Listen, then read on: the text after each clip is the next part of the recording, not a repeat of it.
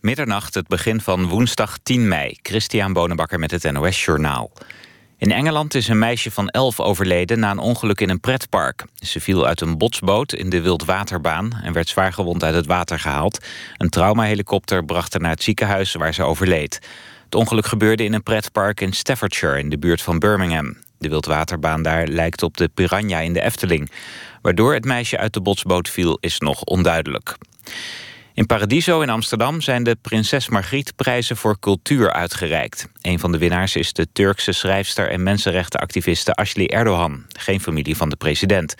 Ze was niet bij de prijsuitreiking aanwezig omdat ze Turkije niet uit mag. Afgelopen najaar zat ze enkele maanden in de gevangenis. Andere winnaars van de Prinses Margriet prijzen zijn de Keulse schrijver en wetenschapper Navid Kermani, de Berlijnse kunstenaar Marina Naprushkina en de Brusselse muzikus Luc Michel. België heeft zich geplaatst voor de finale van het Eurovisie Songfestival. De 17-jarige zangeres Blanche uit Brussel kwam in Kiev als een van de tien winnaars uit de bus in de eerste halve finale. De andere landen die door zijn naar de finale zijn Armenië, Australië, Azerbeidzjan, Cyprus, Griekenland, Moldavië, Polen, Portugal en Zweden. De Nederlandse inzending Ogin komt donderdag aan de beurt. De finale is zaterdag. Ron Jans wordt geen hoofddocent van de cursus coach betaald voetbal bij de KNVB. Hij wilde dat samen gaan doen met Leon Flemings, maar die wordt trainer van Go Ahead Eagles. En daarmee verdween voor Jans een belangrijke reden om bij de KNVB aan de slag te gaan. Ron Jans begrijpt dat het voor de bond vervelend is dat hij op het laatste moment afzegt en hoopt dat de KNVB snel iemand anders vindt. Wat hij nu gaat doen is nog niet bekend. De afgelopen jaren was Jans trainer van PEC Zwolle. Het weer, het is droog, minima vannacht van 5 graden in het noorden... tot rond het vriespunt in het zuiden. Overdag geregeld zon, maar in het noorden meer bewolking... en het wordt 13 tot 17 graden. Tot zover het NOS-journaal. ANWB Verkeersinformatie. Twee files op de A2, Amsterdam richting Utrecht... tussen knooppunt Amstel en knooppunt Holendrecht, 2 kilometer. Daar zijn wegwerkzaamheden, de hoofdrijbaan is dicht. En verderop op de A2 Utrecht richting Den Bosch... tussen Waardenburg en Zaltbommel ook 2 kilometer. En dat was de verkeersinformatie. NPO Radio 1. VPRO. Nooit meer slapen.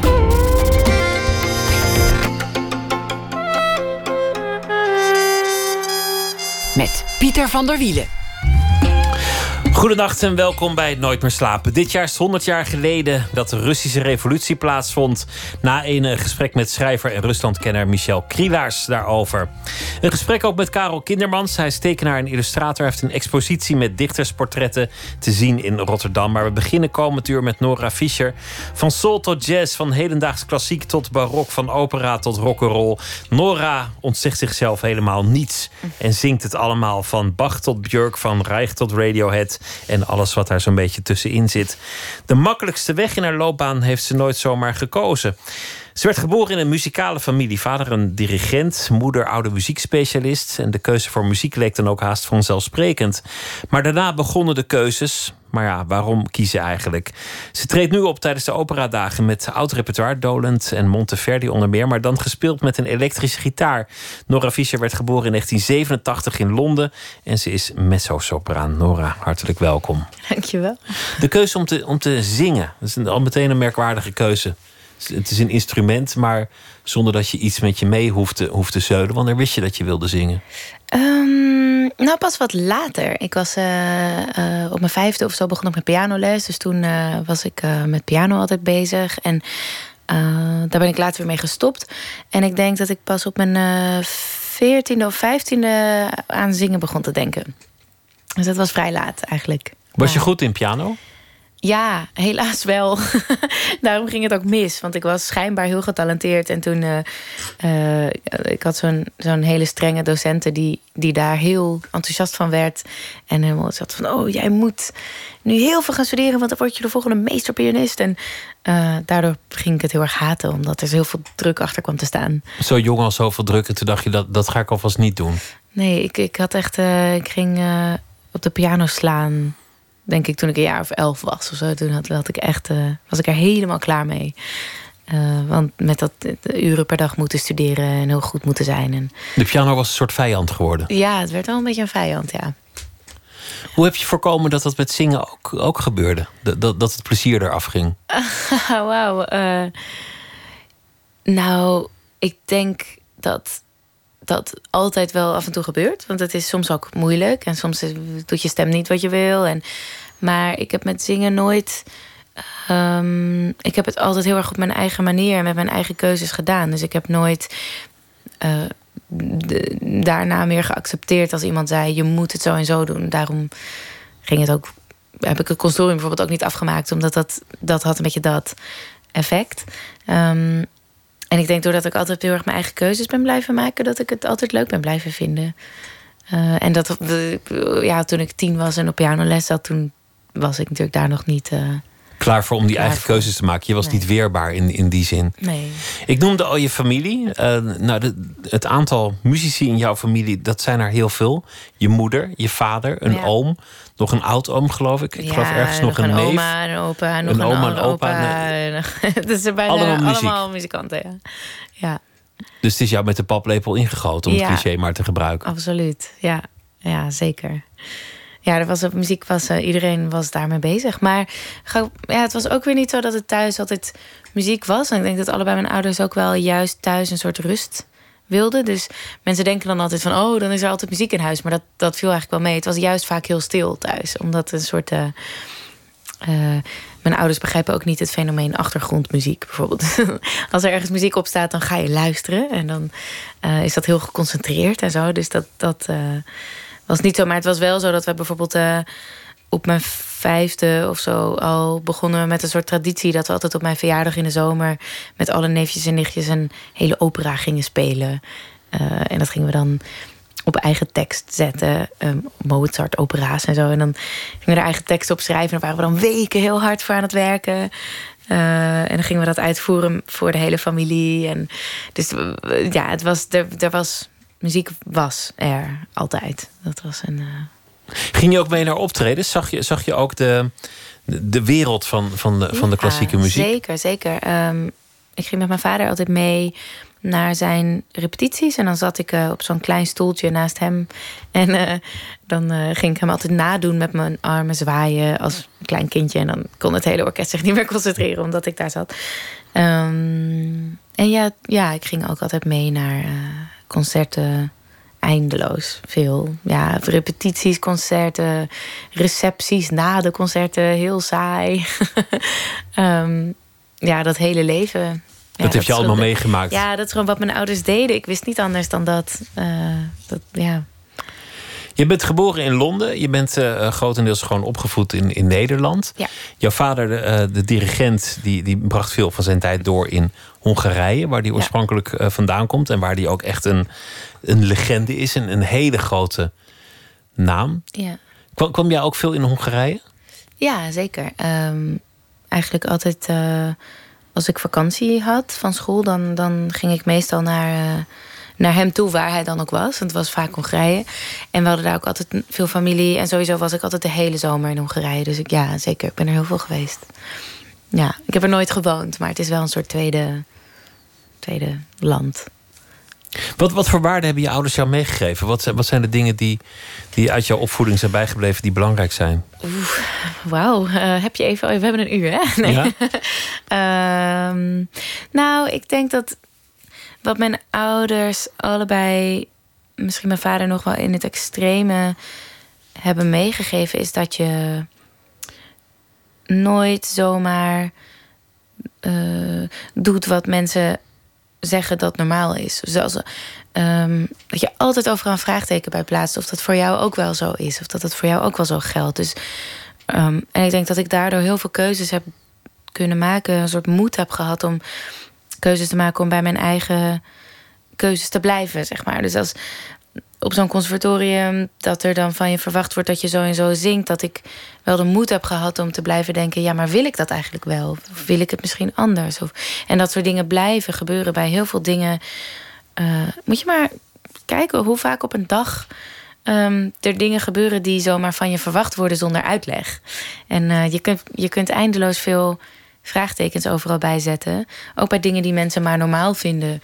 Uh, je moet niet zijn met iemand die 20 jaar ouder is of zo. Ik zeg maar iets. En, en, eh, maar waarom eigenlijk? Ik, bedoel, je kan daarmee door. Je kan, je kan daar heel erg mee door blijven gaan. Maar ik denk dat ik heel veel Altijd uh, dat, dat dat voor mij heel belangrijk is geweest. in mijn opvoeding om gewoon te blijven te, heel sterk te blijven bij je eigen intuïtie. Niet te conformistisch te worden. Nee, niet conformistisch worden, niet maar gewoon meegaan met de stroom.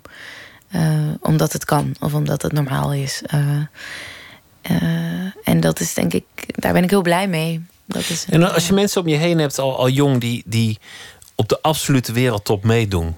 Die, die dus de lat heel hoog voor zichzelf leggen. Dan, dan mhm. lijkt me dat het ook iets is, is dat je voor jezelf haast automatisch meekrijgt. Om, die lat zo hoog te, leggen? Ja, om, om voor het maximale te gaan. Om, om niet nou- snel ergens genoegen mee te nemen. Ja, maar ik vind dat ook niet. Het is niet eens zozeer dat je dan altijd beter wil worden. Maar het is meer dat je bij jezelf wil blijven. Dat het heeft meer met integriteit te maken. Dat je, dat je altijd blijft bij wat jij zelf uh, belangrijk vindt om te zeggen of om te doen. Um, en maar het, het, hoeft juist niet per se te gaan om de beste kwaliteit. Want dat vind ik juist iets minder interessant. Um, ja, of je nou het allerbeste zingt of het allerbeste techniek hebt of het allerbeste speelt. Uh, ik vind het interessanter als je echt een heel eigen keuze hebt gemaakt. Of als je heel erg uitdraagt wat jij wil uitdragen. Um, dus ik, nee, ik, vind het, ik heb vaak juist met mensen die de lat eindeloos hoog leggen. om altijd maar de beste te willen zijn. Uh, vind ik soms juist heel moeilijk. Omdat het. Uh, ik vind het niet altijd. Mensen er niet altijd de meest interessante versie van zichzelf van worden. Uh, dus het is. Ja. Je, je, je, vertelde een aantal dingen over dat zingen. Namelijk dat, dat je relatief later achterkwam dat dat jouw instrument was, je stem. Ja. En, en dat je uiteindelijk de, de standaardopleiding niet hebt voltooid omdat je bang was, ja, dan, dan, dan word ik tot iets gemaakt. Dan word ik in een soort mal gesmeed. Ja. Daar heb ik misschien geen zin in. weet je nog het moment dat, dat zang op je pad kwam? Dat, dat je iets zag of hoorde of zong. En dat je wist, oké, oké, dit wordt mijn leven. Nou, grappig genoeg was dat uh, toen mijn vader een opera dirigeerde. Uh, en toen, toen was ik dus een jaar of veertien. En ik was bij hem op bezoek. En toen ging ik kijken naar die repetitie. En het was uh, een opera van Dvorak. En er was zo die uh, Rusalka aria, die moon aria. En ik was helemaal verliefd. En toen dacht ik ineens, ik wil ook zingen. Grappig genoeg door een opera, want ik doe nu helemaal geen opera's. Maar dat was wel waardoor mijn interesse werd gewekt. En toen weet ik nog dat ik dat vroeg van, um, ben ik dan niet te laat? En uh, toen gingen we dat aan die zangeres vragen. En die zei, uh, die zei van, nou ja, het is op zich een goede leeftijd om te beginnen. Maar het is een beetje alsof je zegt dat je basketbalspeler wil worden... en niet weet of je twee meter lang wordt. In, die zin, in dezelfde zin dat je op je veertiende nog niet weet of je een goede stem hebt. Maar je kan wel beginnen met zangles en dan zie je het wel. En toen... Die stem moet nog groeien. Ja, ja je, je weet gewoon nog niet of het instrument gaat groeien tot iets goeds. Uh, iets bruikbaars. Sommige stemmen zijn iets minder uh, flexibel of ja. Het lijkt me zo raar als je leert zingen, want je leert ook een, een techniek dat meteen al, die, die meteen al past bij een bepaald genre. Of je, of je nou soul of jazz of opera of, of uh, oude muziek gaat zingen, daar horen vaak andere technieken bij. Absoluut, ja. Dat en, is en als dat nou net niet is wat jij wil kiezen of jezelf vastleggen, je moet toch een techniek aanleren. Nou ja, kijk, dat, dat is denk ik mijn hele verhaal geweest. Is dat ik ik begon toen op het conservatorium uh, voor klassiek zang. En inderdaad, dan leer je een hele specifieke klassieke stemtechniek. Um, en ik voelde al heel snel dat ik meer wilde dan dat met mijn stem. Dat ik voelde dat er zoveel meer stijlen en technieken en interessante dingen waren die ik ermee kon doen, maar die ik uh, in de klassieke opleiding totaal niet kwijt kon. Want daar, daar is het echt dat. En, um, en toen ben ik daar uiteindelijk ben ik daar gestopt. En toen ben ik naar Kopenhagen gegaan, waar je de Complete Vocal Institute hebt. Dat is een zangopleiding waar je eigenlijk uh, de stem meer anatomisch leert hoe de stem in elkaar zit. Je leert er alles over kennen. En vervolgens leer je dat in een heleboel verschillende stijlen gebruiken. Dus uh, ze, ze leggen je uit hoe je stem, hoe je je stem houdt en vormt en shaped om uh, meer richting Maria Callas te gaan. En wat je doet om meer richting James Brown te gaan. Of richting, om maar twee uh, uitersten te noemen. Om maar twee uitersten te noemen. En, dus je leert eigenlijk je stem veel, als, veel meer als een soort rijk instrument gebruiken dan alleen maar één techniek, zoals je inderdaad zei. en voor mij was dat echt, ja, gingen gewoon alle deuren open naar wat ik allemaal kon met mijn stem. En, en ben ik dat heel veel gaan inzetten.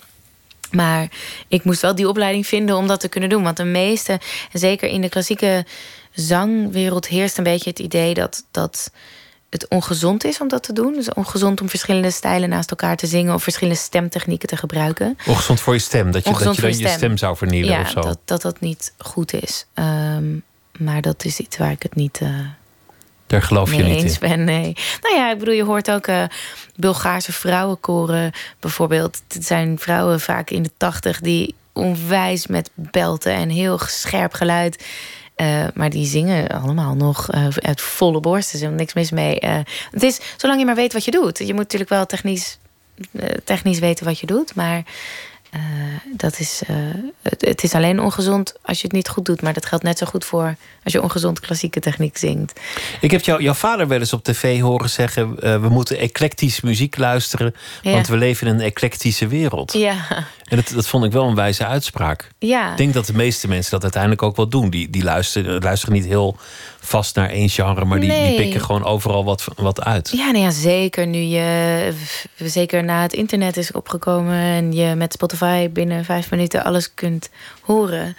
Ik, ik, ik ben gelukkig, vind ik toch wel nog opgegroeid... in de tijd dat je echt naar de cd-winkel moest. En dan moest je vragen om een... Uh, uh, sample te kunnen horen van een cd. En dat was een heel veel moeite om iets te kunnen horen. Dus dan ben je ook veel specifieker in je keuzes. En nu heb je natuurlijk de hele dag duizend inspiraties. Um, dus dan, ja, je kunt natuurlijk niet ontkennen dat dat invloed heeft op de, op de muziek die er gemaakt wordt. Van alle hoeken. Ik bedoel, je uh, ook heel veel popbands beginnen heel veel met bijvoorbeeld strijkersarrangementen. Uh, vaak best wel geavanceerde klassieke arrangementen te doen. En andersom ook. Dus de werelden ontmoeten elkaar veel. En uh, dat, dat, ja, dat komt natuurlijk ook doordat iedereen gewoon veel meer verschillende dingen hoort de hele dag. Je hebt een, een gitarist meegebracht. Ja. Marnix Dorenstein. Jullie gaan ook samen optreden. Hij, uh, hij komt nu de, de ruimte binnengestormd. Wil jij intussen vertellen wat jullie, wat jullie gaan uh, zingen en spelen? Yes. Uh, nou, ik ben met Marnix begonnen aan een, een project... wat nu een beetje in de startblokken staat. Um, en uh, wat we doen, ja, het, heeft, het is eigenlijk een idee dat ik al jaren geleden had. Um, uh, we spelen allemaal muziek van, uh, van componisten uit de 17e eeuw. Purcell, Dowland, Monteverdi, dat soort componisten. En um, ik voer deze muziek heel vaak uit. en ik hou onwijs van die muziek. ligt me echt heel dicht aan het hart. Maar um, ik had altijd een, soort alternatieve versie in mijn hoofd. Waarbij, uh, want het is muziek die, die heel vaak met heel specifieke uitvoeringspraktijk wordt gedaan. Um, bepaalde of, uh, uh, ornamentaties, maar ook heel specifiek klassiek geluid, uh, instrumentatie. En je merkt vaak dat mensen moeite hebben om die, die daar niet mee bekend zijn, dat ze een beetje moeite hebben om daar doorheen te luisteren en het liedje te horen, zeg maar. Dus ik had altijd in mijn hoofd van, ik wilde heel graag een soort versie maken van die liedjes waar ze gewoon gestript zijn tot een soort essentie ervan. En um, dat je eigenlijk als een soort ui dat gaat afpellen en alleen maar overhoudt wat, wat het echt is, namelijk een heel puur en simpel liedje. Ja, mooi dat je het een liedje noemt. Ja. Zou je het kunnen vergelijken met een, met een, met een popsong? Of, ja, of nou, met, met een, een, een, lied dus, zoals dat nu wordt gemaakt door. Bob Dylan of, of wie dan ook, een, een echte, echte songwriter? Ja, nou ja, je houdt gewoon hele simpele liedjes over die inderdaad dicht bij de, ja, noem het chansons of singer-songwriter liedjes van nu liggen. En dat is ook precies wat wij wilden doen: het soort van vertalen naar, naar hoe wij nu naar dit soort kleine liedjes luisteren. En uh, het is meer in, in, in deze tijd plaatsen. Um, en het is meer zingen zoals nu, spelen zoals nu. Uh, zodat je het iets meer met je tijd meeneemt. En gewoon puur als een alternatieve versie. Het is ook niet een soort van betere versie dan dat. Dus het is meer een, een alternatieve versie die ik ook leuk vind om te, om te brengen. Zo kan het ook. En, en ja. luister eens op die manier ernaar. Wat is het eerste liedje dat jullie gaan uh, vertolken? Uh, het eerste liedje is uh, Intorno, toch? Ja, Intorno all'idol mio van Chesty. En dat, ja, gaan we spelen. Ik ben, ik ben heel benieuwd. We gaan, uh, we gaan luisteren. Nora Fischer zingt en Marnix Dorenstein die speelt op de elektrische gitaar.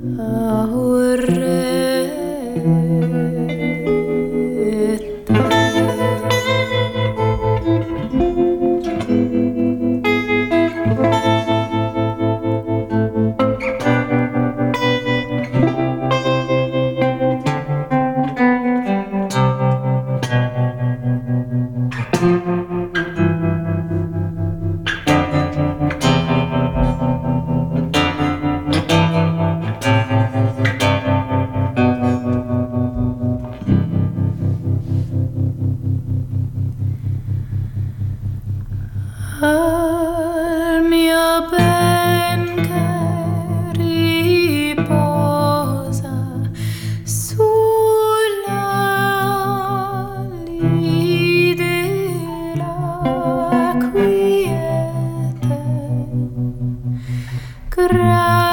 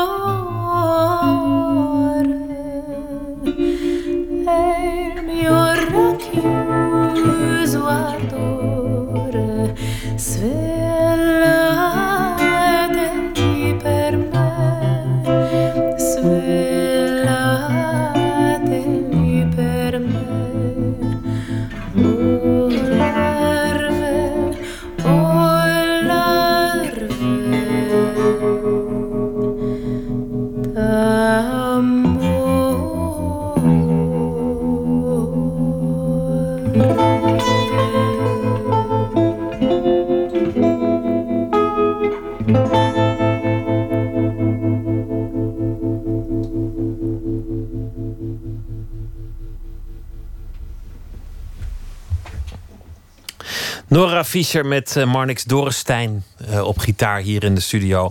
Een uh, barok stuk dat ineens een, een popsong werd. Hier in het 21ste eeuwse idioom gespeeld. Nora Fischer. De, um, dat lijkt me ook wel, ook wel een beetje, beetje raar als je als je zoveel talent hebt en, en iedereen zegt van goh, zij, zij wordt de volgende grote. En, en, we kunnen misschien wel met haar naar Carnegie Hall. Of we kunnen met haar misschien wel het, uh, het Theater de Champs-Élysées vullen. En uh, ik zie een tournee voor me. Om dat af te wijzen. Want, want in wezen doe je dat natuurlijk ook als je het gebaande pad afwijst. Dan ja. wijs je ook een soort voorland af. Ja, zeker. Um, ja, het, nou ja. Ja, kijk, dat is ook een beetje wat ik zei, wat ik ook heb meegekregen. Uh, dat is misschien. Nou ja, misschien is dat ook wel een ding wat ik heb meegekregen van thuis. Is dat uh, er was altijd een soort allergie voor het heel erg veel waarde hechten aan status en aan um, hoe uh, ofwel rijk of interessant of belangrijk of hoge functie je bent of beroemd. Of, uh, en dat heb ik heel erg meegekregen. Dus ik heb, ik heb nooit nagestreefd om uh, heel beroemd te worden of zo. Of om, dus ja, dat is ook nooit een drijfveer bij mij geweest. En inderdaad, um, als ik. Ik heb, ja, ik heb het inderdaad wel gehoord van ja, je, zou zo groot kunnen worden en, en uh, en inderdaad al die dingen kunnen doen. Maar ik, ik zou dat nooit willen als het niet iets is waar ik volledig achter sta, inhoudelijk. Um, en ik heb, uh, ik heb daar echt een, een, een, periode gehad dat ik heel serieus daar uh, op een soort tweesprong stond. Van oké, moet ik nou een soort carrière nastreven die echt inderdaad uh, als een soort einddoel Carnegie Hall heeft? of, of ga ik gewoon echt puur doen wat goed voelt. En dat is dan misschien niet altijd de meest tactische carrièrekeus. Maar ik zou, ja, het, um, ik zou denk ik een heel ongelukkig mens zijn als ik, als ik, ik, ja, ik weet niet. misschien heeft het ook wat te maken. Kijk, ik heb natuurlijk een vader die heel erg zo'n leven heeft van. Die, die eigenlijk alles bereikt heeft wat er te bereiken ja, valt. Dus, en, dus je, je, weet, ziet, je weet al hoe het eruit ziet. Je weet hoe het eruit ziet. En dan valt ook, dat valt ook wel op een bepaalde manier van een voetstuk dan hoor. Want het is helemaal niet zo leuk. Het is, het is heel eenzaam. Uh, je bent altijd op reis. Je bent altijd in hotelkamers. En dan heeft hij nog zijn eigen orkest waar hij veel mee toert. Dus dat is dan nog heel leuk om daarmee te toeren, zeg maar. Maar als solist ben je echt altijd alleen. Het is een heel eenzaam bestaan. En dan kun je wel de top willen bereiken, maar ik vind het ook minstens net zo belangrijk om ja, uh, als mens ook een soort rijk leven te hebben. En daar, daarbij hoort ook heel erg dat de dingen die ik inhoudelijk doe, dat ik daar uh, voldoening uit put, blij word van wat ik maak, wat ik doe, wat ik uitvoer. Wat, daar zit voor mij veel meer plezier in dan als het een hele grote zaal is. Of, uh, en natuurlijk wil je, je, je wil natuurlijk zo ver mogelijk komen met wat je doet, omdat je ook wil dat zoveel mogelijk mensen het horen. Um, maar echt die pure carrière-tijger ben ik nooit geweest. Nee, dat, dat is niet. Uh, nee. Als je ik, zelf je, dat me brengt. Eigenlijk. Als je zelf je pad uitkiest, dan, dan, dan betekent dat ook dat je dat pad zelf moet uitvinden. Ja. En, en daar kan twijfel in schieten. Heel veel, constant, elke dag. Want het gebaande pad, dat, dat, ik denk dat de aantrekkingskracht daar ook van is dat je niet hoeft te twijfelen. Moet ik hier naar links of naar rechts? Want het is gewoon aangegeven. Je volgt gewoon de bordjes. Nee, absoluut. En, en dat, maar dat is, dat is wat ik mijn hele leven lang doe. Is de hele tijd het gevoel hebben dat ik het nieuw wiel aan het uitvinden ben. Um, en dat is dodelijk vermoeiend, maar het is ook zo leuk. Omdat het zo spannend is elke keer als je weer, als je weer iets probeert. En als je weer denkt, ik ga het anders doen. Want volgens mij kan dit anders. En dan doe je het anders. En als dan dingen lukken, is dat zo'n kick. Um, dat je dan denkt, yes, ik had een stemmetje in mijn hoofd dat zei dat het volgens mij beter kon of anders kon. En, en inderdaad, kijk, daar is het. En dat, dat is zo. Uh, dan is het ook je eigen succes. Dan is het zo van mij en zo eigen en zo. Dan ben ik gewoon heel, dat, dan ben ik heel blij.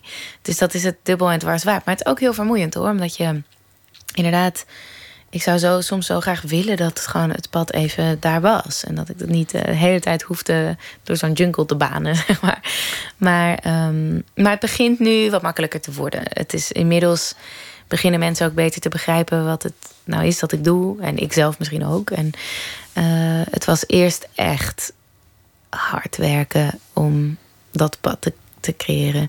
Um, zowel in de periode na dat conservatorium als ook toen ik terugkwam uit Kopenhagen. Ik had ineens een enorme bagage aan, aan mogelijkheden.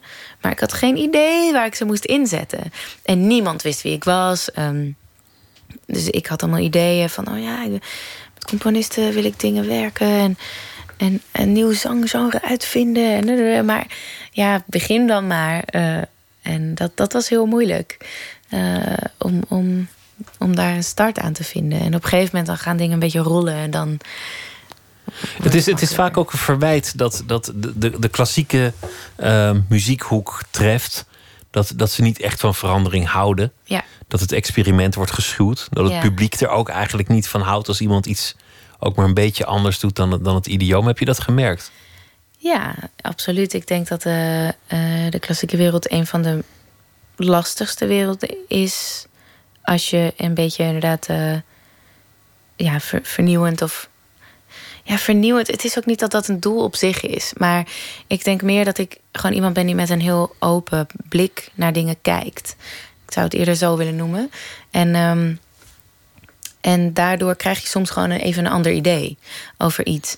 Of wil je een stuk net een beetje anders interpreteren. En ik merk dat er vaak dat er snel een soort intimidatie is of zo. Maar ook dat begint beter te gaan hoor. Dat was dat, ik heb ook het idee dat dat eh, ook wel veel mm, eh, meer verwelkomd wordt. Maar dat, ook daarvoor moet een beetje, moest een beetje gevochten worden. Dat vergt ook wel bloed. Ik, ik, ken, ik ken muzici die al als de dood zijn om gewoon het podium op te gaan en gewoon een, een stuk te spelen. Ja. Een stuk dat ze kennen, waarvan ze weten dat, dat, dat het zoet, goed zal gaan. Dat ook bekend is bij het publiek. En, en dat is al doodeng. Omdat er toch een soort, soort strengheid uit die zaal komt. Of, ja, een, of er een is soort veel druk is. strengheid. Er is veel strengheid en dat vind ik zo jammer. Want ehm, ja, soms zou je willen dat er wat meer gevierd wordt dat er muziek is. En dat het gewoon dat we daar gewoon van kunnen genieten. En dat het niet allemaal. Ja, er is inderdaad veel strengheid. En daar heb, daar, daar heb ik heel. Daar, iedereen heeft daar heel veel last van. Want eh, het is eigenlijk heel raar dat het doodeng is om een podium op te gaan, omdat je bang bent wat mensen ervan vinden. En ja, dat is, het, is, zou niet zo moeten zijn. Maar helaas is het wel zo. Maar, maar het is ook weer aan ons, aan de, aan de muzikanten, aan de artiesten, om daar een draai aan te geven. Om daar. Ik, ik vind ook dat. Ik probeer ook altijd mensen uit te nodigen om wat losser daarin te worden. Ook tijdens concerten. Dat ik gewoon met. Ik praat met mijn publiek en ik probeer ook een soort sfeer te creëren van informaliteit. Dat, waarin ook gewoon een beetje die uh, druk ervan afgaat. Van die snelkookpan, of hoe zeg je dat? Van, uh... je, je vertelt wat, wat, je gaat zingen. Je vertelt ja. wat voor stuk, uh, waar het vandaan komt. Ja. Wat, wat, niet gebruikelijk is. Meestal, meestal komen, komen, mensen op. Nee, klopt. Ja. En, en beginnen gewoon. Wat, wat natuurlijk ook prima is. Ieder, ieder zijn ding. Ja. Ja, daar is ook niks mis mee. En, en, en ik, uh, maar voor mij voelt dat niet. Ik, ik, vind het niet fijn om helemaal geen connectie aan te gaan met een publiek. Ik, ik voel me dan heel. Ja, uh, alsof, ik, alsof we in twee verschillende werelden hebben gezeten. En ik, ik vind het gewoon heel erg leuk om iets aan te gaan met de mensen. Uiteindelijk, je zit samen in een dichte ruimte. En je wil samen. Eigenlijk wil iedereen een leuke avond hebben. Want daarom koop je kaartjes voor een concert. Um, maar ik kan me niet voorstellen dat je daar ooit een negatieve reactie op hebt gehad. Nee, nee, nee, nee zeker niet. Nee, daar, daar niet op. Um, ik heb überhaupt niet zo heel veel negatieve. Ja, het is meer dat uh, mensen soms het gevoel hebben dat ik misschien tegen dingen aan het aanschoppen ben of zo. Maar dat is voor mijn gevoel ook helemaal niet zo. Uh, ik, ik, ik heb gewoon soms een beetje een eigen manier van dingen doen. Maar ik probeer daar helemaal niet mee te zeggen dat andere manieren niet goed zijn. Ik denk alleen dat er altijd duizend manieren zijn om iets te doen. En daar ben ik er gewoon toevallig één van. Je zoekt je eigen manier. Ja. Misschien wel dat omdat je de wereld al kende. Dat je daarom ook durft om het op je eigen manier te doen. Omdat ja. dat je het met minder schrik tegemoot treedt. Nou, ik denk, ik, ik denk absoluut dat het meespeelt. Dat ik, ermee, dat ik echt met die hard... Uh, topkwaliteit klassieke muziek ben opgegroeid. En, en dat ik daardoor ook... Um, kijk, ik denk dat ik wel merkte op het conservatorium toen ik daar zat... dat, dat je hebt zo'n rijke uh, geschiedenis daar al mee... dat inderdaad je bent op een bepaalde manier al wat stappen verder. Omdat er een heleboel is dat je niet meer hoeft te ontdekken. Dus dan kun je ook, denk ik, misschien al wat sneller... Uh, meer de breedte in, ingaan. Omdat je gewoon al op een punt bent dat je... Ja... Uh, dat je verder kunt kijken. In plaats van dat je nog denkt... oh, wat spannend, een, het concertgebouw of zo. Weet je, ik, ik, ik kende dat daar al... Ik was daar al zoveel geweest. Dus dan is dat minder nieuw. En dan kun je eigenlijk... Dan ben, ik, ja, ben je wat eerder al wat verder. En um, dus misschien heeft dat inderdaad wel meegespeeld... dat ik uh, al sneller een soort open blik had van... oké, okay, maar wat is er nog meer? En uh, ja, dus in die zin heeft dat wel zeker wel geholpen. Wat voor muziek luister je zelf eigenlijk? hoe, hoe, breed wordt dat? Ja, heel breed. Heel breed. Ehm, heel weinig klassiek. Wel, denk ik. Ja. Ehm, ik luister heel veel naar. Nou, waar ja, wel veel popmuziek, maar vaak wel een beetje de meer experimentele underground dingen. Ehm, maar ook.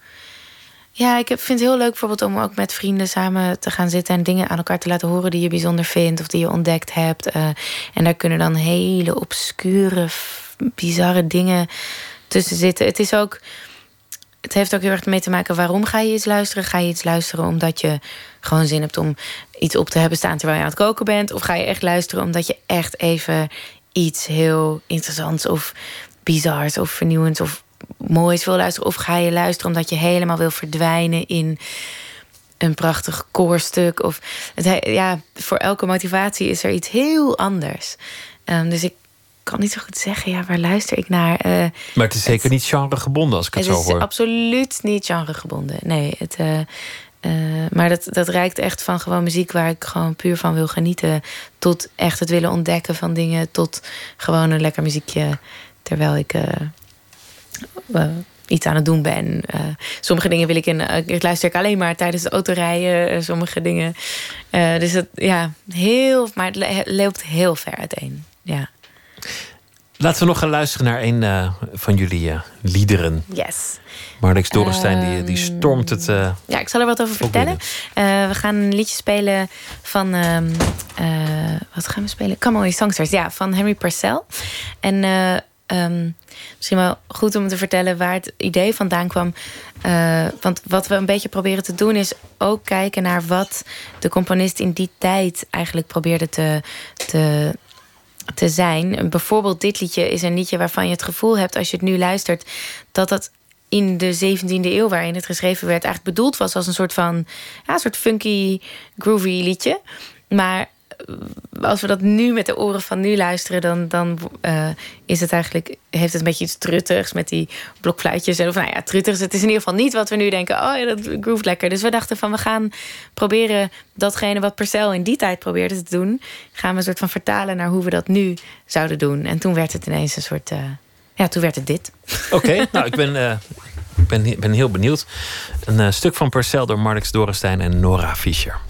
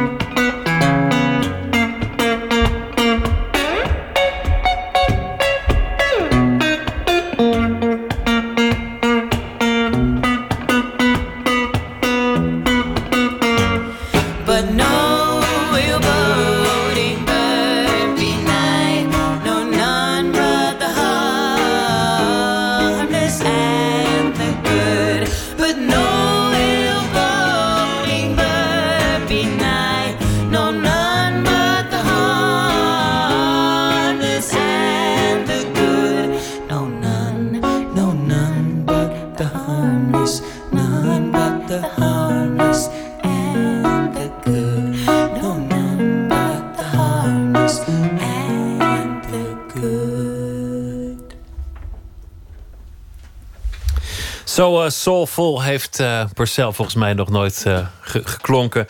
Althans, niet, niet dat ik weet. En de, de blokfluiten maakten plaats voor, voor, voor de funk.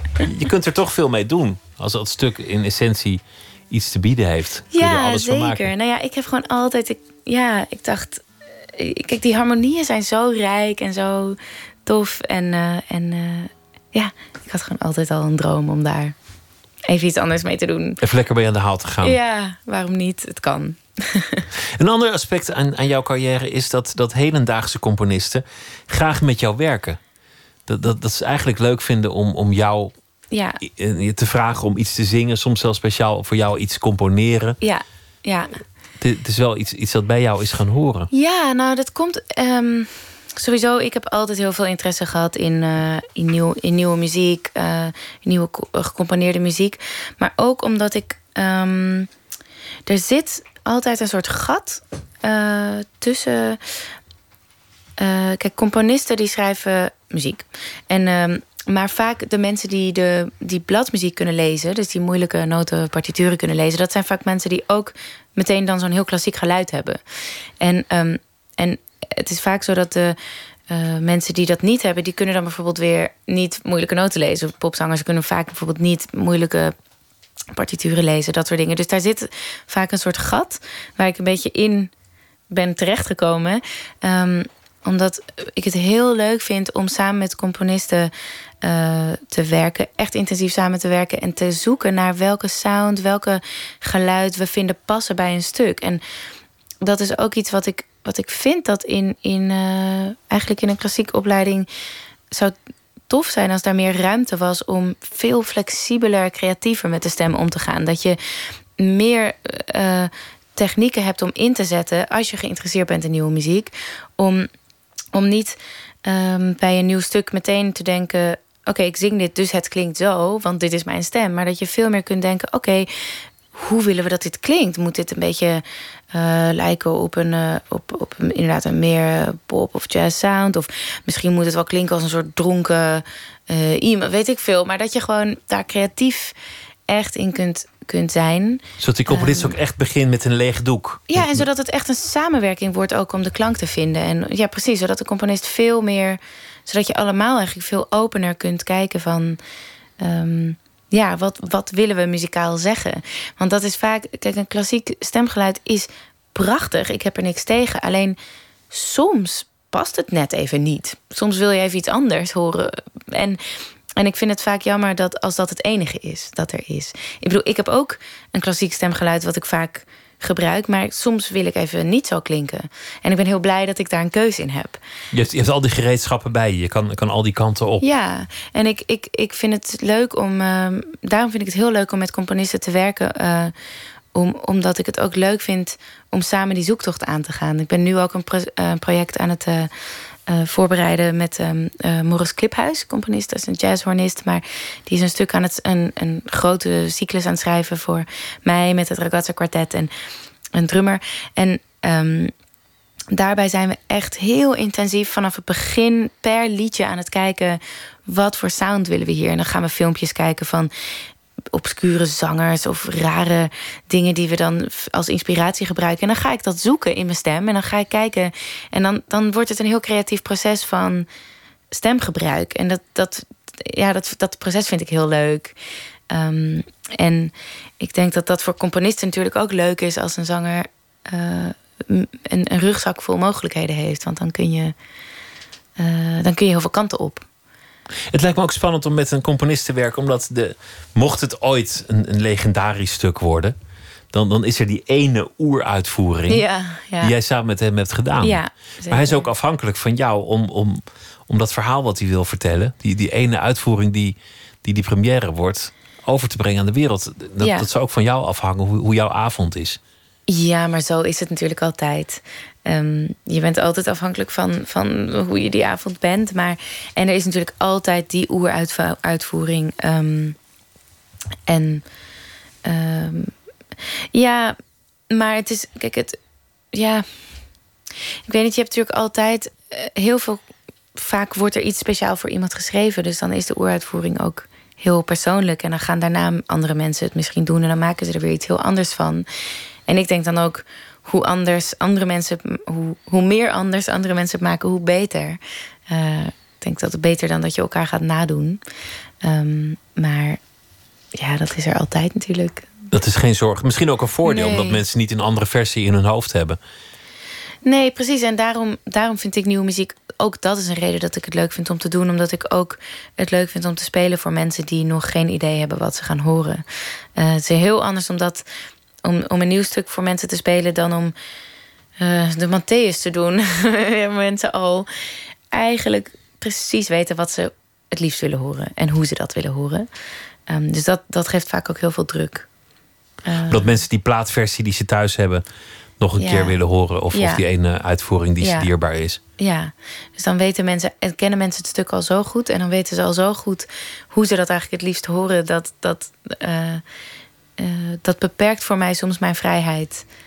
Uh, voor mijn gevoel om, om gewoon te doen wat ik wil. En, en met een nieuw stuk kan ik volledig doen wat ik wil. En is dat nog helemaal.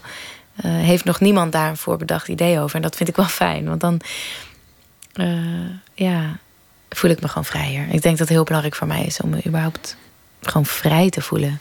In muziek, in het leven, in alles. Ja. Je noemde uh, Clippa's. Is, is het ook waar dat Louis Andriessen voor jou iets, iets wil componeren? Dat is waar, ja. Dat is een waar feit. het is nog een beetje, uh, ja, blijkbaar niet meer geheim. Maar nee, dat is, uh, ja, klopt. Dat, dat gaat gebeuren. Dat is een hele grote eer. Ja, dat is een super Ik bedoel, als, als er iemand levend in Nederland rondloopt, die, die echt een grote naam is als componist, dan is hij het. Ja, zeker. Ja, het is, uh, het is heel, heel spannend. Dat gaat uh, volgend jaar pas gebeuren. Um, maar dat wordt een groot stuk. En uh, ja, ik heb, een, ik heb in zijn opera gezongen afgelopen jaar. En daarvoor ook een paar keer met hem gewerkt aan een stuk van hem. En we hadden gewoon een ja, hele grote klik. Het was een hele. kijk, ik denk dat Louis is echt een, uh, uh, een voorbeeld, een heel goed voorbeeld van zo'n gefrustreerde componist die niet houdt van een klassieke uh, stemgeluid. Dus hij heeft altijd zangers gezocht die uit de jazz kwamen of uit een andere stijl kwamen. Zoals Astrid Cerise bijvoorbeeld heeft hij heel veel mee gewerkt en Christina Zavaloni. Um, en hij heeft echt hij was altijd heel streng op zangers. Dat geen vibrato wilde hij horen. En um, omdat hij echt. Uh, um, ja, daar, dat, daar houdt hij gewoon niet van. Maar hij heeft dus ook vaak heel erg moeite om zangers te vinden waar hij graag mee werkt. Omdat precies wat ik uitlegde met dat, weet je, dat gat. Um, maar uh, ja, hij weet heel goed wat hij, wat hij zoekt en wat hij wil horen. En maar ja, we hadden een hele grote klik. Ik denk dat hij het ook inderdaad die flexibiliteit die ik heb, zeg maar. En al die technieken die ik misschien ook meenam. En in zijn opera vorig jaar was er een stukje, stond dan een hele hoge noot. En daar stond dan bij uh, geschreeuwd of zoiets, of uh, schreeuwend. En, uh, en toen ging ik dat gewoon volledig uitkrijzen. En, en dat, dat was dan bij de Nationale Opera, waar natuurlijk. Dat, het is niet echt normaal om dat daar te doen. Want mensen zingen dat dan gewoon met zo heel mooi, zo hoog. Maar ik moest iemand in paniek spelen. Dus ja, dan, toen ging ik schreeuwen. Maar um, voor mij is dat dan heel normaal om dat te doen. Maar dat was dan uh, heel chockerend. maar dat vond hij dan helemaal te gek, weet je wel. Dus dat is, het is in die zin. Um, was gewoon een leuke klik die. die gaat uit in een, uh, in een stuk. Dus het is heel spannend. Hij is ook niet iemand die van conventies houdt. Dus ik, ik zie wel wat jullie, wat jullie ja. bindt in ieder geval. Ja, ja. Tegen welke grenzen loop je aan in je eigen stem? Want je zoekt altijd de grens op van wat mogelijk is in de muziek. Maar je, je hebt uiteindelijk ook natuurlijk je, je eigen beperking. Ja. Er, er, komt ook een punt dat je het niet meer kan of niet meer wil. Of dat het pijn nou, doet. ik zou nooit zeggen dat ik alles kan. Dus dat is ook helemaal niet zo. Ik, ik, um, er is eindeloos veel wat ik niet kan. Maar dat vind ik niet Uh, ik, ik denk dat ik. Ja, ik ken mijn stem zo goed. Ik weet wat mijn stem wel en niet wil doen. Je weet en, tot hoe ver uh, je kunt gaan. Ik weet tot hoe ver ik kan gaan. Af en toe push ik het een beetje. En dan ontdek ik weer een nieuw deurtje. Maar um, ik heb inmiddels al zo'n grote speeltuin dat ik daar heel vrolijk speel. um, en uh, ik, ja, het is meer dat je je instrument gewoon heel goed leert kennen. En weet waar je grenzen liggen. En ook weet wat je ook niet kan. En dat is ook helemaal oké. Ik heb ook nooit geprobeerd alles te kunnen. Niet zozeer welke noot je niet kunt halen, maar meer in, in in, in genres? Want je had het nou, over James Brown tot Maria Callas. Nou ja, dat, dat bedoel ik meer qua geluid. Maar uh, er is heel vaak een misverstand. Bijvoorbeeld dat mensen zeggen dat ik dan ook jazzzangeres ben. Maar ik ben dat absoluut niet. Ik, ik, ik wil ook helemaal niet doen alsof ik dat kan. Ik kan helemaal niet scatten. Um, ik, ik, dat laat ik over aan de mensen die dat kunnen. Het is meer dat ik gewoon qua klank me in verschillende stijlen een beetje heb eigen gemaakt. Zoals ook wat ik net zong. Dat is meer een soort, ja, noem het, ik weet niet, maar een ander soort geluid. Um, maar ik ben absoluut niet een. Uh, ik zou niet met een, een jazz combo uh, in een sessie gaan staan. Uh, dat, dat, dat is helemaal niet mijn ding. Dus, um... Je blijft uiteindelijk in die zin een klassiek geschoold zangeres. Maar, maar wat je net deed was zo aardig. Ik kwam al een beetje richting de soul. Toch? Ja, en dan zoek je je grenzen op. maar, willen, willen jullie nog één, één stuk doen? Ja, zeker. Is het al bijna bedtijd? Oh nee, ja, we dachten we doen een slaapliedje. Dat kan altijd. Maar, uh, dat kan altijd. Dan gaan we dat Ik hoop dat niet iemand de vangrail raakt. Nee, maar, uh... nee we gaan uh, twee korte liedjes doen. Um, eerste daarvan is een, een liedje over een vogeltje van Stefano Landi. En daarna spelen we van Monteverdi Oblivion Soave. Dat is een slaapliedje voor Poppea. Ik ben, ben heel benieuwd. Met uh, Marnix Dorenstein op gitaar.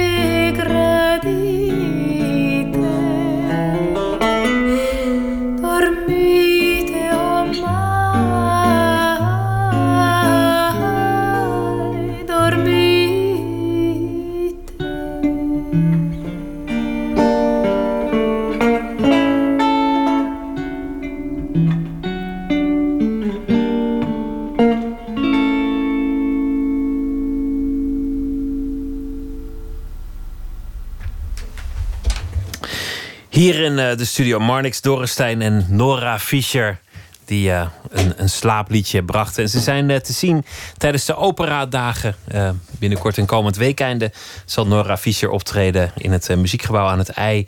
Met een speciale compositie samen met Reinier Baas. En dat gaat weer meer richting de jazz. Samen met het Jazz Orchestra of de Concertgebouw Amsterdam. Yes. En er komt ook een album aan. Althans, je, je, hebt iets met een platenmaatschappij aan de hand. Ja, dat is allemaal nog een beetje onder de radar. Maar er komt een cd. Er komt een cd. Nou, Ooit, hou het in de gaten. Dank dat je te gast wilde zijn en heel veel eh, succes en vooral ook plezier met, eh, met alles wat je gaat, uh, gaat doen in de muziek. Nora Fischer, dank je wel. Dank je wel. Het was me uh, genoeg om uh, door je toegezongen te worden. Zometeen gaan we verder met Nooit meer slapen met onder meer de Russische revolutie en de dag van de overwinning die vandaag werd gevierd. Maar dat komt allemaal straks. Twitter, het VPRO NMS. En we zitten ook op Facebook en u kunt ons vinden op uh, iTunes voor de podcast en via de website van de VPRO. vpro.nl slash nooit meer slapen.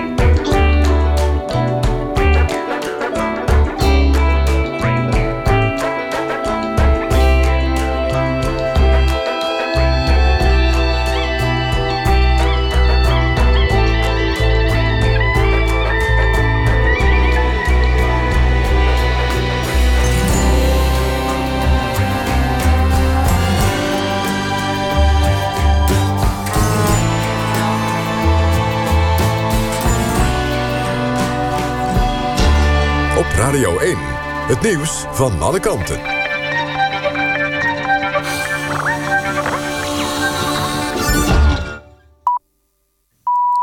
1 uur, Christian Bonenbakker met het NOS Journaal.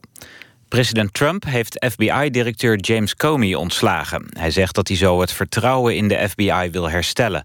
Comey is een republikein en werd in 2013 aangesteld door president Obama. Hij lag onder vuur vanwege de heropening van het onderzoek naar het e-mailverkeer van Hillary Clinton, vlak voor de verkiezingen vorig jaar.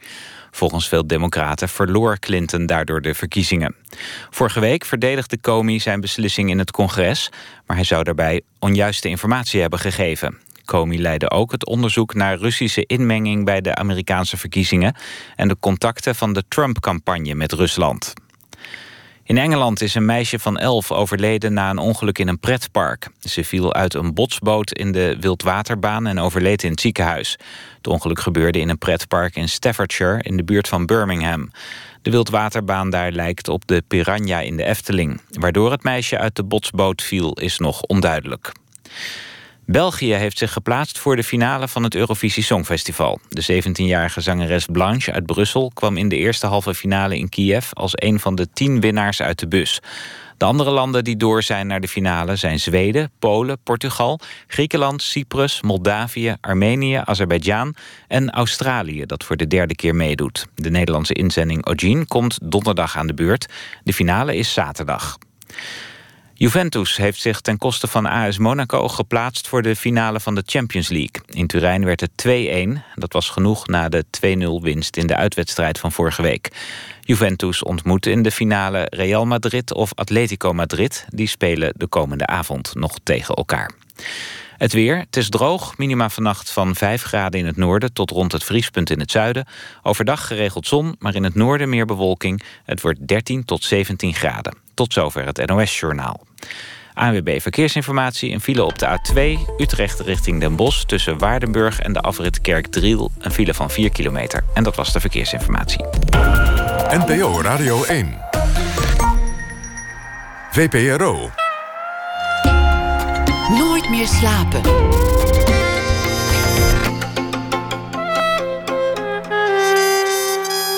Met Pieter van der Wielen. In Rusland eh, werd vandaag 9 mei de dag van de overwinning gevierd. Michel Krielaars is schrijver en voormalig Moskou-correspondent. Schreef het boek Alles voor het Moederland. En zometeen praten we met hem over deze Russische nationale feestdag. En over Russische schrijvers in een totalitair regime. Op dit moment is het eh, Poetry International Festival. En uh, in het kader daarvan is er ook uh, kunst te zien. Tekeningen van Karel Kindermans, dichtersportretten te zien in Rotterdam. Hij is zometeen hier te gast. Ernest van der Kwast schrijft een verhaal bij de voorbije dag. Maar eerst het culturele nieuws. Tekenaar Matt Fury is helemaal klaar met zijn creatie. De kikker Peppe the Frog is niet meer. De Amerikaanse tekenaar kon er niet meer tegen dat Peppe was uitgegroeid tot een symbool van haat en onverdraagzaamheid. Peppe hier met een Hitler-snor, Peppe daar die eh, racistische uitlatingen zou doen. Een eh, symbool van de haat, terwijl die ooit was begonnen gewoon als een uh, coole kikker met zijn eigen fans. Alle pogingen om uh, Peppe te rehabiliteren zijn mislukt. En de geestelijke vader heeft hem nu dood verklaard. Bill Clinton is bezig met een thriller. Schreef al eerder boeken, maar dat waren dan meer non-fictieboeken. Dit is voor het eerst dat hij fictie schrijft. Hij doet het samen met een bestseller-auteur, James Patterson. The President is Missing is alvast de titel. Moet juni volgend jaar uitkomen. En het wordt nu al aangeprezen als een intrige vol spanning... in de hoogste kringen van de macht zich afspelend... met details die alleen een president zou kunnen weten. Chris Rock zal 8 eh, oktober optreden de Ziggo Dome in Amsterdam... in het kader van de tournee die heet Total Blackout Tour. De mobiele telefoons die moeten op slot. En ook de bezoekers in de Ziggo Dome die moeten hun mobieltjes bij aankomst... in een speciaal eh, hoesje stoppen. En die gaat dan op slot zodra je de zaal betreedt. Appen, foto's maken, video's of andere dingen... die op dat ding normaal zou uitvoeren, die eh, kunnen dan eventjes niet. Het is voor het eerst in Nederland dat dit telefoonhoesje zijn debuut maakt... bij een concert of optreden. En hij wil verhinderen dat ze grappen uitlekken, maar ook dat zijn publiek is afgeleid. Het hele optreden lang. Geesteswetenschappers hebben de zwaartekrachtpremie gewonnen. Dat is een subsidie van uh, zo'n 19 miljoen, waarmee klassici de gelegenheid krijgen te onderzoeken hoe innovaties bij de oude Grieken en Romeinen werden verankerd in de samenleving. En wij kunnen dan leren hoe er in de oudheid werd omgegaan met vernieuwing. Professor eh, Griekse taal en literatuur aan de Radboud Universiteit en directeur van de onderzoeksschool Oikos is André Lardinois. Goedenacht. Goedenacht. Je hebt de innovatie, dat concept dat uh, begint langzaam uh, bekend te geraken bij de meesten. Maar dan heb je ook het verankeren van innovatie. Wat is dat eigenlijk? Ja, dat uh, is een fenomeen wat wij observeren als geesteswetenschappers, zowel in de oudheid als in de moderne tijd, dat het ons opvalt dat uh, voor een, een, uitvinding om echt als een succesvolle innovatie door te breken, in ieder geval één van de belangrijke voorwaarden is dat het niet alleen iets nieuws biedt, maar dat het ook aansluit bij wat mensen al kennen, mee bekend zijn, vertrouwd zijn. Uh, en dat verbinden van dat nieuwe met dat oude, dat noemen wij verankeren. Zodat de mensen er ook iets mee kunnen? Ja, er niet alleen iets mee kunnen, dat kan een aspect zijn, maar ook uh, dat ze het uh, vertrouwen. je ziet bij mensen dat ze zowel nieuwsgierig zijn naar iets nieuws, maar ook conservatief. En het is die spanning die je moet zien te overbruggen, wil je tot een succesvolle innovatie komen. Zoals de eerste dat mobiele... is onze stelling. De eerste mobiele telefoons leken nog een beetje op de oude telefoon... met, met het krulsnoer en, en de haak. Ja. En, en bij de elektrische auto zit het punt waar je het stop, stopcontact erin steekt... of de stekker erin steekt... op de plek waar vroeger dan de benzinedop zat. Zodat je nog een beetje het oude concept in de buurt hebt, als het ware. Precies, dat is om, zeker om de eerste generatie van uh, elektrische auto's te kunnen verkopen, was dat blijkbaar nodig. Ik denk dat de makers daarvan dat ook intuïtief aanvoelt. Je ziet wel dat nu er een nieuwe generatie auto's komt, dan is dat niet meer nodig, want die ankeren zich eigenlijk op de eerste generatie. En dan kunnen ze zich verder ontwikkelen. Net zo goed als de eerste auto op een koets leek. En langzaam maar zeker kan men dat ook loslaten, omdat men het eerdere model kan gebruiken als anker voor het volgende. Zie daar het concept ankeren. Nu naar de, naar de oudheid. Innovatie in de oudheid. daar moet ik al even over nadenken. Wat, wat voor innovaties hebben we dan? Ik, ik, denk aan het, aan het Romeinse stoombad. Was, was dat er één? Of, of denkt u aan andere dingen? Jazeker. Nou, de, de, de, met name de Romeinen waren zeer succesvol op het gebied van technische innovatie. Maar een van de uh, dingen die wij juist als geesteswetenschappers naar voren willen brengen, is dat innovatie zich niet beperkt tot het technische domein. Dat je ook innovatie vindt in de politiek, in de godsdienst, in de literatuur, in de kunst. En een van de vragen die wij ons ook stellen is, zijn innovaties in die domeinen nou hetzelfde als in de techniek? Zie je daar bijvoorbeeld ook dat enkele? Uh, of is het anders? En beide antwoorden zijn natuurlijk interessant. Dus we zien ook in de oudheid, juist op het gebied van politiek, denkt u maar aan de ontwikkeling van de democratie, op het gebied van godsdienst, de uitvinding van het christendom kun je bijna zeggen, zien we heel veel innovatie. Uh, en uh, onze stelling is ook dat ook daar die innovaties lukten, die inderdaad erin slaagden om te verankeren. Ja, of je, of je er nou in gelooft of ervoor bent of er tegen bent, om het christendom nou een innovatie te noemen, dat, dat is misschien ook weer zo wat. Nou, bedoel, het, is, denk... het, is niet, het is niet te vergelijkbaar, uh, vergelijkbaar met de elektrische auto of zo, toch? Nou ja, de elektrische auto is een technische innovatie. Maar het christendom is natuurlijk wel degelijk een innovatie in de zin dat het een heel nieuw uh, concept van godsdienst gaf, wat de mensen daarvoor nog niet hadden. En ook het christendom slaagde daar alleen maar in door toch elementen van die eerdere pagane godsdienst over te nemen, te veranderen, mee te nemen. Uh, je ziet bijvoorbeeld heel treffend dat ze de eerste apostelen afbeelden alsof het filosofen zijn, om een vertrouwd image te gebruiken om die nieuwigheid van die godsdienst uh, um, ja, aanvaardbaar te maken voor de mensen. Zodat ook vaak christelijke feestdagen aansloten bij heidense feestdagen en, en ja. dat soort dingen. Ja, in die, zin, in die zin begrijp ik nu wat u bedoelt, dat je dat als een, een innovatie kunt zien. Ja. Interessant om naar de oudheid te kijken wanneer je eigenlijk iets wil weten over, over de toekomst. Dat ja. vind ik wel een, een, een, een mooie manier van onderzoek doen. Ja, nou ja, de oudheid is natuurlijk al sinds de renaissance uh, daarvoor gebruikt. En ik zeg altijd, ja, de, de oudheid, uh, uh, daar komen we uit. Het lijkt enerzijds op ons, het is ook heel anders. Het is een beetje als praten met je grootmoeder. Daar leer je een heleboel van, van wie jij zelf bent. En daar kun je ook nog soms best wel wijze lessen uit leren. Dank uh, voor deze toelichting en heel veel succes met het, uh, het onderzoek. André Lardinois, dank u wel. Hartelijk dank. Nooit meer slapen.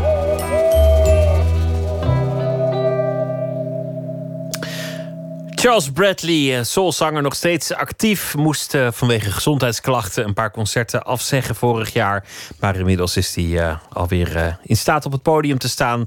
En dit nummer heet Heartaches and Pain.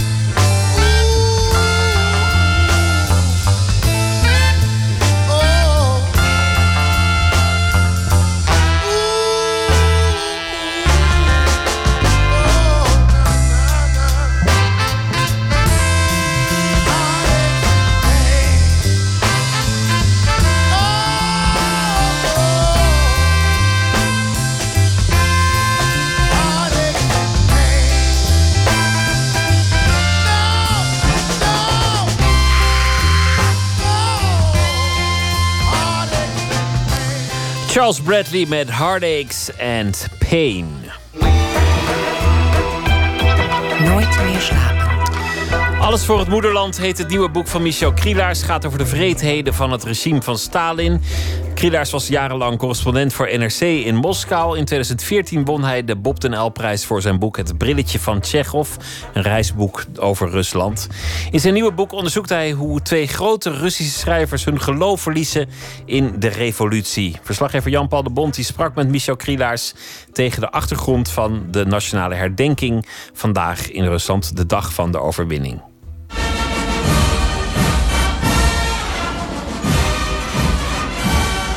Al dat vlagvertoon van tanks en manschappen en regimenten die dan hoera roepen als een soort zee van stemmen over het Rode Plein. Ik ben er één keer echt bij geweest, in 2010 geloof ik. En eh, ik was geloof ik de enige westerse correspondent die niet op een tribune zat, die helemaal vooraan stond tussen een stelletje oude generaals. En die dachten waarschijnlijk dat ik iemand van de FSB was, want ik was natuurlijk gewoon in een, in een pak met een regenjas uh, aan. En dan is het tien uur Moskouse tijd en dan slaat de klok van het Kremlin. En dan komen de drie militairen het plein opgelopen met een vaandel van een regiment in uniformen uit die tijd. En dan marcheren ze echt zo naar voren en dan brengen ze de groet de opperbevelhebber van de strijdkrachten. En dan begint er iets uh, waar je bijna militaristisch van zou worden. Want het is zo indrukwekkend met allemaal militaire bands die dan gaan spelen. En die muziek is ook allemaal buitengewoon weemoedig en aangrijpend. En dan denk je inderdaad aan die 27 miljoen mensen die zijn omgekomen. Maar jij denkt dan niet, dat kun je ook herdenken zonder allerlei wapenvertoon? Nou, ik, ik kijk, ik, ik ben zelf nogal sentimenteel in dit soort dingen. Ik heb geloof ik wel het Russische sentiment na dat ik me 30 jaar met dat land heb bezig gehouden. Terwijl je ook kunt zeggen, het heeft natuurlijk ook iets oorlogszuchtigs. En daar wil je eigenlijk van af.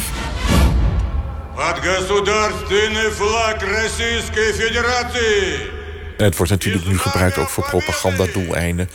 Ook voor ons in het Westen. Dat we toch heel veel aan Rusland te danken hebben. Dat Rusland een hele grootse uh, natie is van dappere mensen en van dappere helden. Maar, maar dat bedoel ik, is de gewone Rus, ervaart die die dag dan ook zo met de hand op het hart, zeg maar? Ik denk dat de gewone Rus dat zo ervaart. Maar als je bij een wat ontwikkelder uh, Rus terechtkomt... dan weet hij ook wat de gruwelijkheden waren van het Sovjetleger. Kijk, Rusland heeft één groot probleem. Er bestaat niet zoiets als wat de Duitsers de vergangenheidsbewältigung noemen. dat je dus op een gegeven moment de waarheid gepresenteerd krijgt... van wat er werkelijk gebeurd is in die Sovjet-Unie. Dat de staat uh, zich gekeerd heeft tegen, een, uh, tegen de bevolking.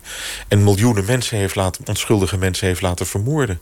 Daar wordt niet over gesproken. Althans, niet eh, voor het hele grote publiek. Dat is iets wat mij toch altijd gefascineerd heeft... omdat ook het huidige Rusland een samenleving is... het is natuurlijk geen, geen enkel opzicht te vergelijken met uh, de dictatuur die in de Sovjet-Unie bestond. En toch zijn de resten in het gedrag van die mensen aanwezig. Er is een soort basale angst onder de Russische bevolking. En dat is natuurlijk onder een klein gedeelte, zeg maar de intelligentsia die iets te vrezen heeft. En, maar die angst, de achtergrond of de geschiedenis daarvan, die wilde je onderzoeken? Ja, want de hele. Ik, ik bestudeer die geschiedenis al zo'n 30 jaar. En het is een geschiedenis van angst en geweld en van ongekende angst en ongekend geweld. En dat is, uh, zal wel met mijn eigen gewelddadige inborst te maken hebben. Maar het fascineert me. Ik, ik snap niet hoe mensen... Ik kan me al niet goed voorstellen... waarom mensen andere mensen uh, uh, systematisch willen vermoorden. Voor iemand met een gewelddadige inborst... heeft Michel Krielaars een opvallend grote bibliotheek. In zijn schrijfkamer wordt hij omringd door drie muren vol met Russische literatuur. Daar staat de literatuur en hier staat, uh, hier staat de non-fictie. En die bestaat grotendeels uit boeken over Rusland door de eeuwen heen. Hier heb ik bijvoorbeeld ooit eens op de kop getikt van een, uh, een ingenieur... die dan al die Nederlandse communisten die gaan in de jaren 20, 30 naar uh, Siberië toe. En die gaan daar werken aan de opbouw van het communisme. Die schrijven dan hun, hun memoires. Ja, je weet niet wat je dan allemaal leest. Die mensen zitten in een soort wildernis, vol idealisme. Zijn ze bezig om een nieuwe wereld op te bouwen. En dat zijn boeken die eigenlijk niet meer... Ja, die worden niet meer gedrukt. Dus het zijn allemaal antiquarische exemplaren... die ik in de loop der jaren op de kop heb getikt, her en der. Voor zijn nieuwste boek koos Michel Krielaars twee grote Russische schrijvers. Isaac Babel, en Vassili Grossman. Omdat hij hun werk enorm bewondert, maar ook omdat ze beide een Joodse achtergrond hadden en dus een familiegeschiedenis met zich meedroegen van antisemitisme. Dus ik dacht, ik neem deze mensen, want die waren zo ontzettend voor die revolutie. Want die dachten echt, als die revolutie er eenmaal is, zijn we van het antisemitisme verlost. En dan zie je bij beide al heel snel. Hè, Grossman is jonger, die was twaalf toen de revolutie uitbrak, maar zijn ouders waren revolutionairen. En je ziet bij beide al binnen tien jaar zo desillusie optreden. Maar zij waren beide, ze hadden beide een reden om hoop te vestigen. Om hoop te vestigen op een nieuwe wereld. Een wereld waar inderdaad van gelijkheid en van vrijheid. En gelijkheid bestond onder de tsaren niet. Vrijheid bestond onder de tsaren ook niet. Nou, die gelijkheid werd heel erg gepropageerd in, de, in die communistische propaganda van de jaren twintig. Waarin heel veel van hun lotgenoten hebben deelgenomen. Want het is wel grappig, je kan geen Sovjet-fotograaf noemen. Of je ziet inderdaad dat hij een Joodse achtergrond heeft. Uh, heel veel van die schrijvers hadden ook een Joodse achtergrond. Dus dat, die waren eigenlijk fanatieker dan de niet-Joodse revolutionairen in het opbouwen van die nieuwe samenleving. En die zijn er allemaal toch wel zeer bekijkt van afgekomen. Want heel veel van die Joodse intellectuelen zijn vervolgd en vermoord. Terwijl er ook weer heel veel tot het laatste hebben volgehouden. En Grossman was natuurlijk, die, die bleef het naïefst. Kijk, Babel is doodgeschoten, die is gearresteerd in 39 en geëxecuteerd. Die is verdwenen, maar die schreef al jaren niet meer. Want hij was zo teleurgesteld in het feit dat hij niet meer de vrijheid had om te schrijven wat hij wou. En die moest schrijven over dappere arbeiders en boeren. En die wilde gewoon een normaal verhaal maken. Dan heb je twee auteurs met goede levensverhalen die model kunnen staan. Maar waar vind je nog details over hun leven? Hoe kom je nog in de buurt van wat die mensen heeft bewogen? Mm, nou, ik heb geconstateerd dat het schrijven van biografische uh, delen over mensen die in zo'n regime leven ontzettend moeilijk is. Want je probeert erachter te komen wat mensen heeft bezield. En je bent natuurlijk afhankelijk van wat anderen over ze zeggen en schrijven. En ik heb het geluk gehad dat ik de dochter van Vasily Grossman heb gesproken... afgelopen november in Moskou. Hoogbejaard, tegen de negentig, maar nog altijd kraakhelder. En die kon mij vertellen dat eh, onder Stalin het leven gewoon doorging. Die zei me ook van... ja, iedere dag werd er een nieuw restaurant geopend. En we gingen voortdurend uh, uit naar leuke danstenten en naar films en noem maar op. Dus het heeft voor mij versterkt dat die idiotie van zo'n zo'n dictatuur... nog veel groter is, nog veel ernstiger is... dan ik me altijd uh, uh, ja, had kunnen bedenken. Alles voor het moederland. Zij zijn in dat land gebleven. Babel had makkelijk kunnen emigreren. Maar die zei... Mijn lezers zijn Russisch-taligen. Mijn taal, mijn schrijverstaal, is het Russisch. Ik moet hier blijven. En dat heeft Grossman ook gehad. Hij heeft diverse keren mogelijkheid gehad om zijn boeken die verboden werden naar het buitenland te laten smokkelen... en dat ze daar dan uitkwamen. Dat is uiteindelijk ook gebeurd. En na zijn dood pas. Maar tijdens zijn leven wilde hij het niet. Hij wilde gewoon dat die boeken daar uitkwamen. Hij schreef voor het Russische volk, voor zijn achterban. En daarom hebben ze het volgehouden. Leven en lot is Grossmans grote levenswerk. Tegelijkertijd een soort bijbel voor krielaars. Een boek dat pas tijdens de perestroika, ver na Grossmans dood, uitkomt. Maar dan ook hier en daar wordt vergeleken met Tolstoys Oorlog en Vrede. Het boek gaat over veel. Over Stalingrad, over verraad onder Russische kernfysici... over de gaskamers en over een ontluisterend gesprek tussen twee officieren. één uit het nazileger en één uit het Rode Leger. En dan blijkt dat die mensen, uh, als we het over de systemen hebben waarin ze uh, leven, dat die systemen helemaal niet zo van elkaar verschillen. Dat is in feite dat communisme een soort spiegeling is van het nationaalsocialisme. En dat weet Grossman heel scherp uh, neer te zetten. Waardoor er, er staan gewoon wijze uitspraken in. Hoe naïef is het van hem dat hij dacht... ik ik kan dit slijten hier? Nou, behoorlijk naïef zou ik zeggen. Nee, ik denk, ik denk door altijd dat hij zoiets dacht... Hè, ik leef nu in een samenleving. Stalin was al zeven jaar dood. Nu kunnen we over die terreur schrijven. Maar hij heeft nooit gedacht dat hij door erover te schrijven... eigenlijk de wortels onder het hele communistische systeem... aan het uh, uh, doorzagen was. Maar er, er, waren natuurlijk mensen in, de, in het literaire wereldje... die hoofdstukken uit het boek hadden gepubliceerd. Want een roman verscheen nooit ineens als roman. Dat verscheen altijd in delen in literaire tijdschriften. Dat was allemaal goed gegaan. En dat was allemaal goed gegaan, maar ja, daar stonden niet die confronterende stukken in. En toen hij het geheel inleverde, en toen lazen ze het en dacht: nee, dit kan echt niet. En die zijn toen meteen naar de KGB gerend. En toen ging de hele machine uh, werd in gang gezet. Темная ночь, только пули свистят по степи. Grossman overleed uiteindelijk in 1964. In de veronderstelling dat zijn boek nooit gedrukt zou worden. Terug in het Rusland van nu, waar Stalin weer geroemd wordt, maar waar ook nog steeds die basale angst zit, waar Krilaars over sprak. Zou zijn eigen boek daar nu kunnen worden uitgebracht? Alles kan in Rusland worden uitgebracht. Dat is ook weer het rare van, uh, van de huidige tijd. Toen ik in oktober in Moskou was, was er een run op de nieuwe Stalin-kalender voor 2017. Met uh, twaalf prachtige portretten van Stalin in alle hoedanigheden. En dat ging, die ging echt als zoete broodjes over de toonbank. En tegelijkertijd verschijnt heel veel waarvan je zou denken... God, hoe is het mogelijk? En het is wel zo dat de beste boeken over de Russische geschiedenis... worden geschreven door westerse historici. In Amerika zitten op dit moment, ook van Russische afkomst... voortreffelijke historici die overzichtswerken schrijven over de Sovjet-Unie. Dat soort boeken wordt niet in Rusland zelf geschreven. Alles voor het moederland, het nieuwe boek van Michel Krielaars. U hoorde hem in een bijdrage van Jan-Paul de Bond. Spinvis was hier uh, niet zo lang geleden nog uh, te gast in de studio. Zijn nieuwe album heet Trein, Vuur, Dageraad. En dit nummer heet Wat Blijft.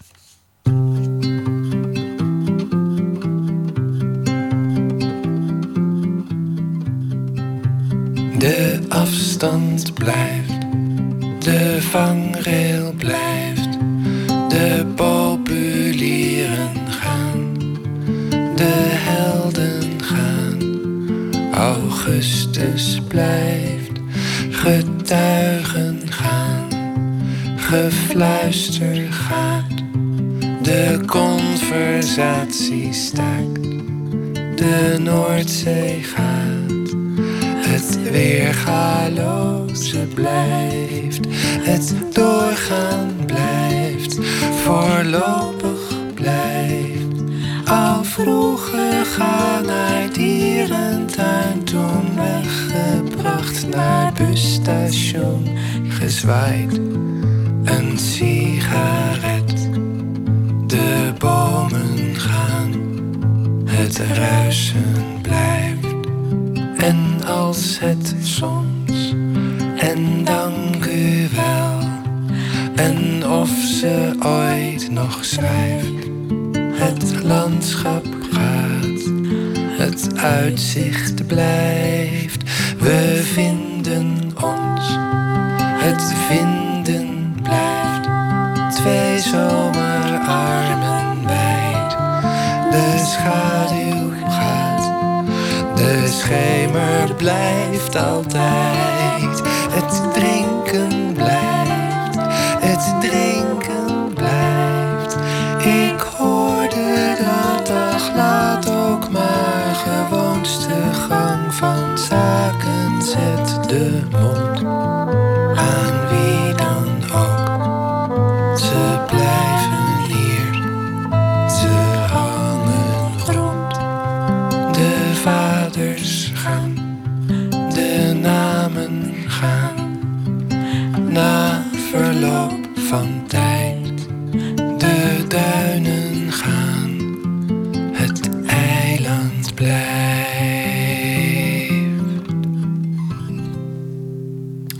Het nieuwe album van Spinvis, Wat Blijft. Open kaart. Een bak met 150 vragen over werk en leven. Te gast is Karel Kindermans. Hij is tekenaar. Tekent eh, voor de Volkskrant en voor andere kranten. Hij maakt eh, illustraties bij literatuur. Illustraties bij eh, nieuwsartikelen. Of, of gewoon een beeld van Nederland. Hij heeft een rijk oeuvre inmiddels. En in het kader van de Language and Art Gallery Tour. En dat is weer onderdeel van Poetry International Rotterdam. Is nu een tentoonstelling te zien. Couleurlokaal en dichtersportretten van zijn hand. En dat is te zien in boekhandel Walgenbach te Rotterdam. Karel Kindermans, hartelijk welkom. Dankjewel. Dat is, dat is een van de subgenres in, in al die dingen die je gedaan hebt door de jaren heen.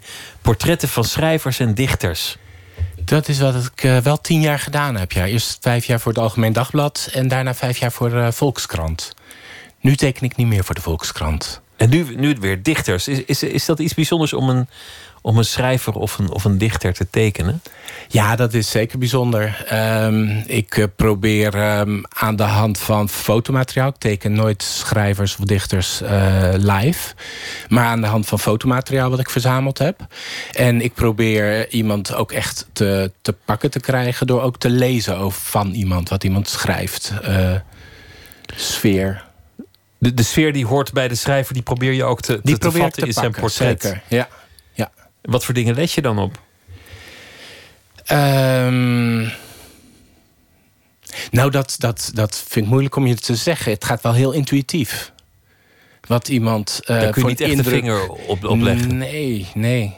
Nee. Maar de ene schrijver vraagt om een wat ruiger portret wellicht dan, dan een ander. Of een, of een, de ene heeft misschien een wat melancholieker oeuvre. Zeker, ja. ja. Ja, daar, daar hou ik wel rekening mee in het, uh, in het portretteren. Wat ook opvalt is dat, dat jouw, jouw techniek zelden hetzelfde is. En dat je ook wel, wel technieken gebruikt die, die wat minder uh, doorgaand zijn, zeg maar. Kun, kun je, wat bedoel je? Wel, welke, nou, kun je een voorbeeld geven? Ik heb wel eens uh, tekeningen van je gezien die je gebruikte met, met, een, met, een, met een borsteltje op een soort safe. Ja, uh, ja. Een soort, ik geloof dat het iets uit Japan kwam of zo. Andere keren dan heb je een speciaal soort pen of, of, of is het weer gewoon wat, wat, wat meer recht toe, recht aan. Maar, maar je neemt nooit genoegen met elke keer dezelfde techniek. Nee, nee, ik heb wel heel wat uh, technieken uh, uitgeprobeerd.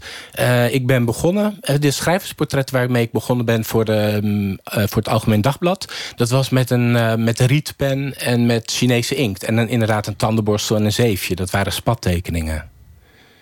En dat ben ik steeds minder gaan doen en steeds meer digitaal gaan werken. Maar spattekeningen, dat lijkt me heel moeilijk als je een portret maakt. Is het ook? Want de, dat ja. zou je misschien voor, voor wat abstractere dingen vrij makkelijk gebruiken. Maar als je toch iemand echt moet vangen. Wel grote neus, kleine neus, de dikke wenkbrauwen, dunne wenkbrauwen. Dan, dan lijkt zo'n spattekening ook wel een beetje alsof je het jezelf extra moeilijk maakt. Um, nou, er zit veel toeval bij, inderdaad. Uh, en tegelijkertijd is het me altijd gelukt. Dus je hebt het wel een soort van onder controle. Um, maar het is wel een, een hele ja, mysterieuze techniek. Weet je wel? Ik, ik maakte die spattekeningen um, door schablonen neer te leggen met losse papiertjes op die portretten. Dus waar, waar uh, de bovenkant van de neus is bijvoorbeeld het lichtste. En dan ligt daar als eerste een papiertje op. Dus vervolgens ben je aan het spatten en je ziet niet meer wat wat de tekening is. De donkere vlakken die doe je als laatste. Dus op het moment dat je al dat papier eraf haalt, zie je pas het resultaat. Bijna alsof je op de tast aan het tekenen bent. Alsof je op. Ja, ja inderdaad. En dat. Um, uh, ja, dat heeft altijd wel gewerkt. Maar ik merk wel dat als ik nu een spattekening maak. je moet er wel een beetje weer uh, de routine in hebben. Het is lastig om nu weer op dezelfde manier zo'nzelfde tekening te maken, zal ik maar zeggen. Dat. Uh, Snap je wat ik bedoel? Ja, ik snap heel goed wat je bedoelt. En, en, maar nu hebben we het nog alleen nog maar over de techniek. Ja. Ook, ook in je compositie schuw je het experiment vaak niet. Het, het, zijn vaak wat, wat wildere composities dan gewoon recht toe, recht aan iets, iets tekenen.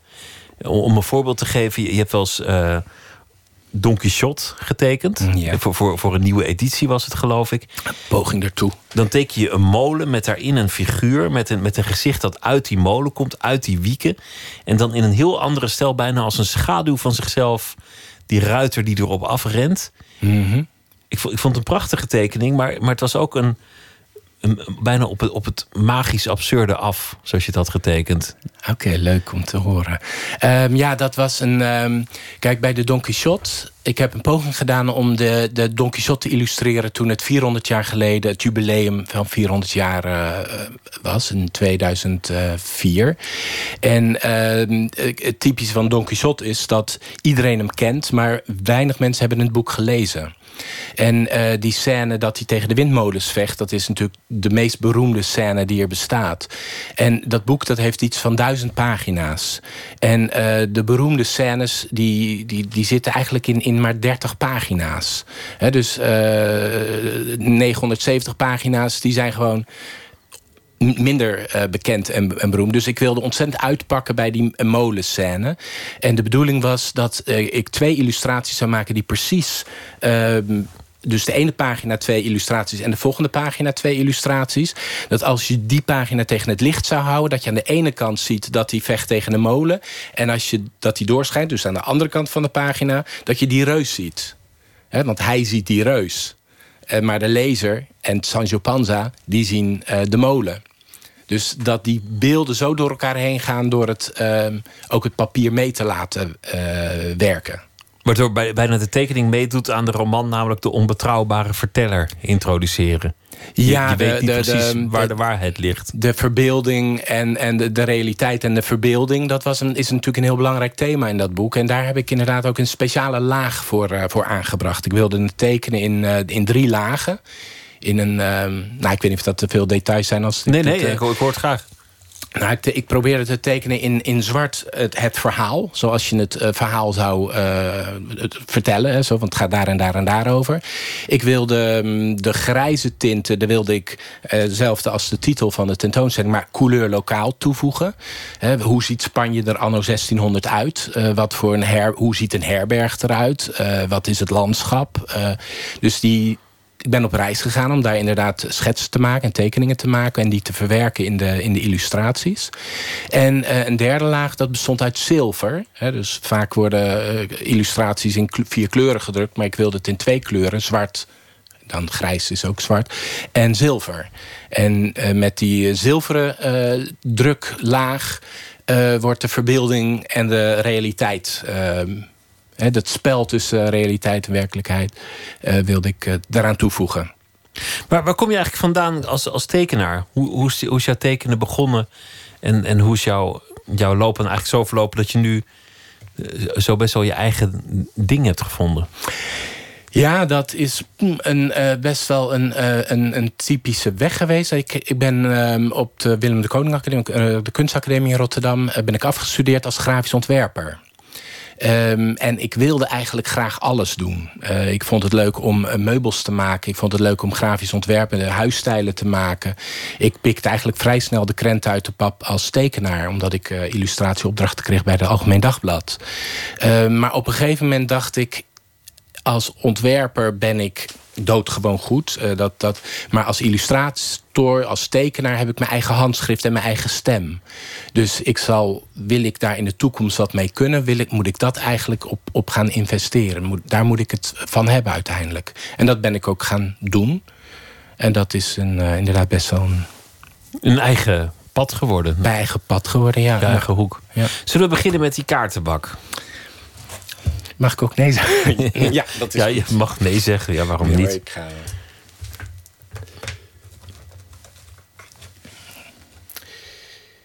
Oh, nou, eh, we hadden het hier net over. Is je carrière gelopen zoals je had gedacht?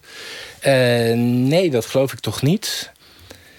Ehm, in elk geval, het verwondert het me de afgelopen jaren heel erg... zoals mijn carrière eh, zich ontwikkelt. Ehm, ik, eh, ja, ik, ik zei net, ik, ik heb eh, van alles gedaan. Ik ambieerde om alles te doen. En ik ben in toenemende mate me gaan focussen op het tekenen, op het illustreren. Ehm, en ik ben eigenlijk nu stappen gaan nemen om als tekenende verteller eh, te, te werken. Ik heb een. ehm, het, het vertellen en tekenen, dat komt steeds meer in het verlengde van elkaar te liggen, moet ik zeggen. En dat is. ehm, die ontwikkeling die had ik van tevoren niet kunnen bedenken. Als je vraagt wat doe je als, als illustrator, ja, dan. Je kunt zeggen, nou, ik werk voor tijdschriften of voor kranten of ik werk voor. eh, maar wat ik aan het doen ben, is wel ehm, een nieuwe richting. Dat ik zoek hoe je met hoe je als tekenaar dingen kunt vertellen. Dat is een van de oudste zoektochten van, van de kunstgeschiedenis, zo je wilt. Hoe kan je een tekening een verhaal laten vertellen? Ja, dat is De beweging Ja. in krijgen of, of, of meer duidelijk maken dan, dan één seconde. Ja. Nou, dat, dat is inderdaad zo. Een aloude weg, dus. Een aloude weg. Trek nog een kaart als je wil. In welke film zou je willen spelen? Ehm.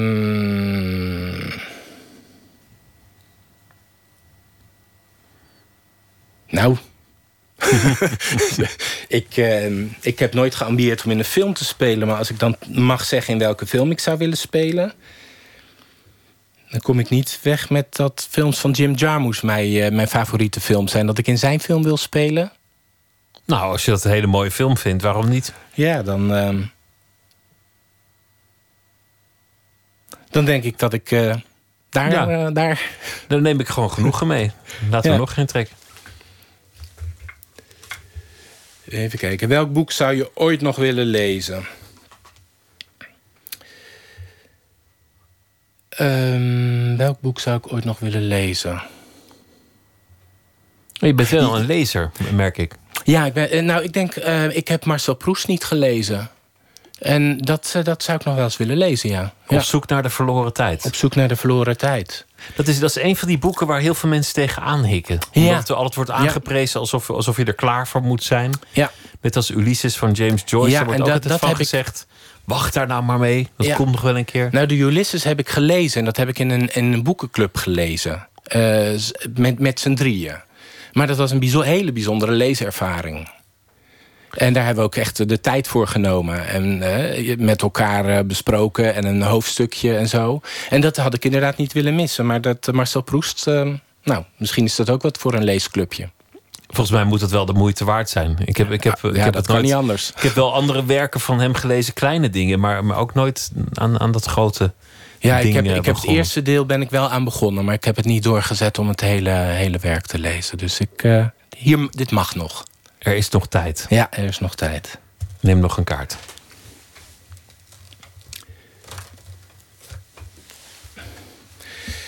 Wat is je terugkerende nachtmerrie? Ehm tja. Ik, ehm, ik droom nooit. Maar dat is, niet het antwoord, dat is niet de vraag die je stelt natuurlijk. Droom je nooit of weet je niet dat je Nee, ik weet niet dat ik droom. Nee, dat, ehm, dat is wel jammer. Ik heb het wel, eh, wel pogingen ondernomen om het inderdaad allemaal een beetje op te schrijven... en daar alert op te zijn bij wakker worden. Maar wat is nou mijn nachtmerrie?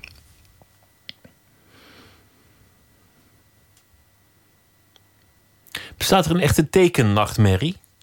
Nou, ik denk dan eh, wa- waarschijnlijk dat... eh, Dat de inktpot eh, omgaat als het net af is? Ja, nou, ik werk wel veel digitaal, dus daar, daar ben ik wel op voorbereid. Dat, dat, ik geloof dat dat niet mijn grootste gevaar zou zijn. Maar ja, dat je inderdaad onvoorbereid... Nou, ik teken veel op locatie. Ehm, ik heb... Ik improviseer veel en ik eh, doe veel op intuïtie. En op het moment... Ik heb de, de- in, een, in een project heb ik een keer de troonrede getekend. En eh, bij de troonrede ehm, moest je... Dat moest zo goed voorbereid worden dat ik de dag daarvoor al naar de, naar de ridderzaal ging.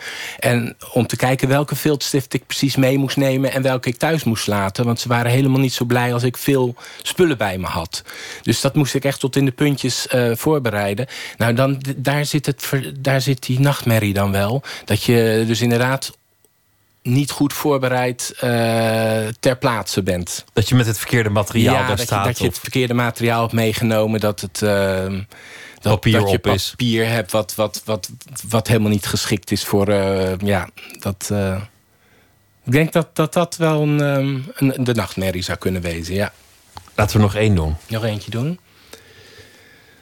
Zal ik deze eens nemen? De achterste. Wat is volgens jou de beste plek om te wonen? Ja, eh, ik geloof dat ik dan toch Rotterdam wel noem. Ik heb ehm, in een aantal plaatsen, op een aantal plekken gewoond. En het is, met Rotterdam was ik wel binnen een week heel erg eh, op mijn gemak hoorde ik ze allemaal een beetje schreeuwen en, en, en tieren tegen elkaar op de markt. En ik dacht, hé, hey, ja. Levendig. Ja. Hier, eh, Nou, het is goed dat je het zegt. Rotterdam heeft de laatste dagen wat slechte publiciteit gehad. ja, En dan, dan is ja, het toch goed als iemand zegt van ja, het is, het is gewoon wel een geweldige stad. Zeker, ja. Dankjewel. Ik noem nog even de tentoonstelling Couleur Lokaal en Dichtersportretten. Te zien in eh, kunstboekhandel Walgenbach in Rotterdam. Karel Kindermans, dankjewel. Graag gedaan. Bonnie Prince Billy met Wallins Creek Girls.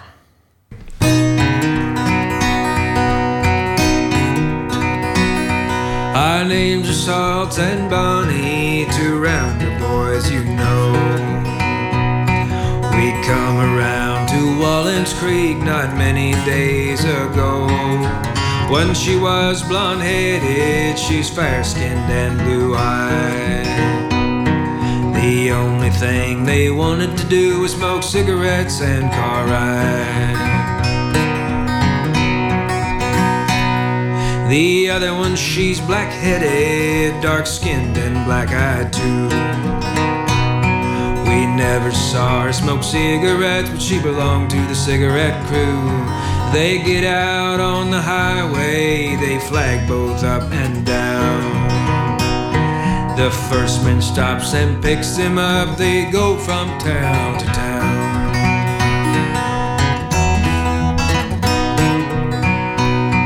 September the 11th on Friday, they both came down the road.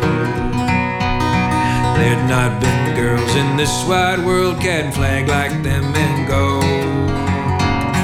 They'd ask us for a cigarette, we'd have them both to roll. We'd give old Prince Albert, but they'd rather have old gold.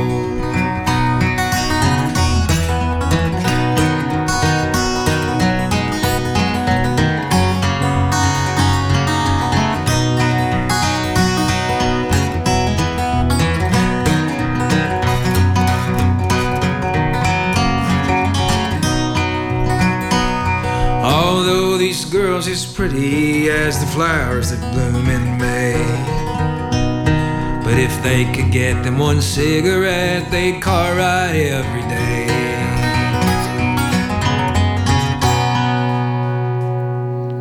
Wallens Creek Girls van Bonnie Prince Billy. 1 minuut, een reeks verhalen in 60 seconden. En deze heet Weight Watchers. Pst, 1 minuut.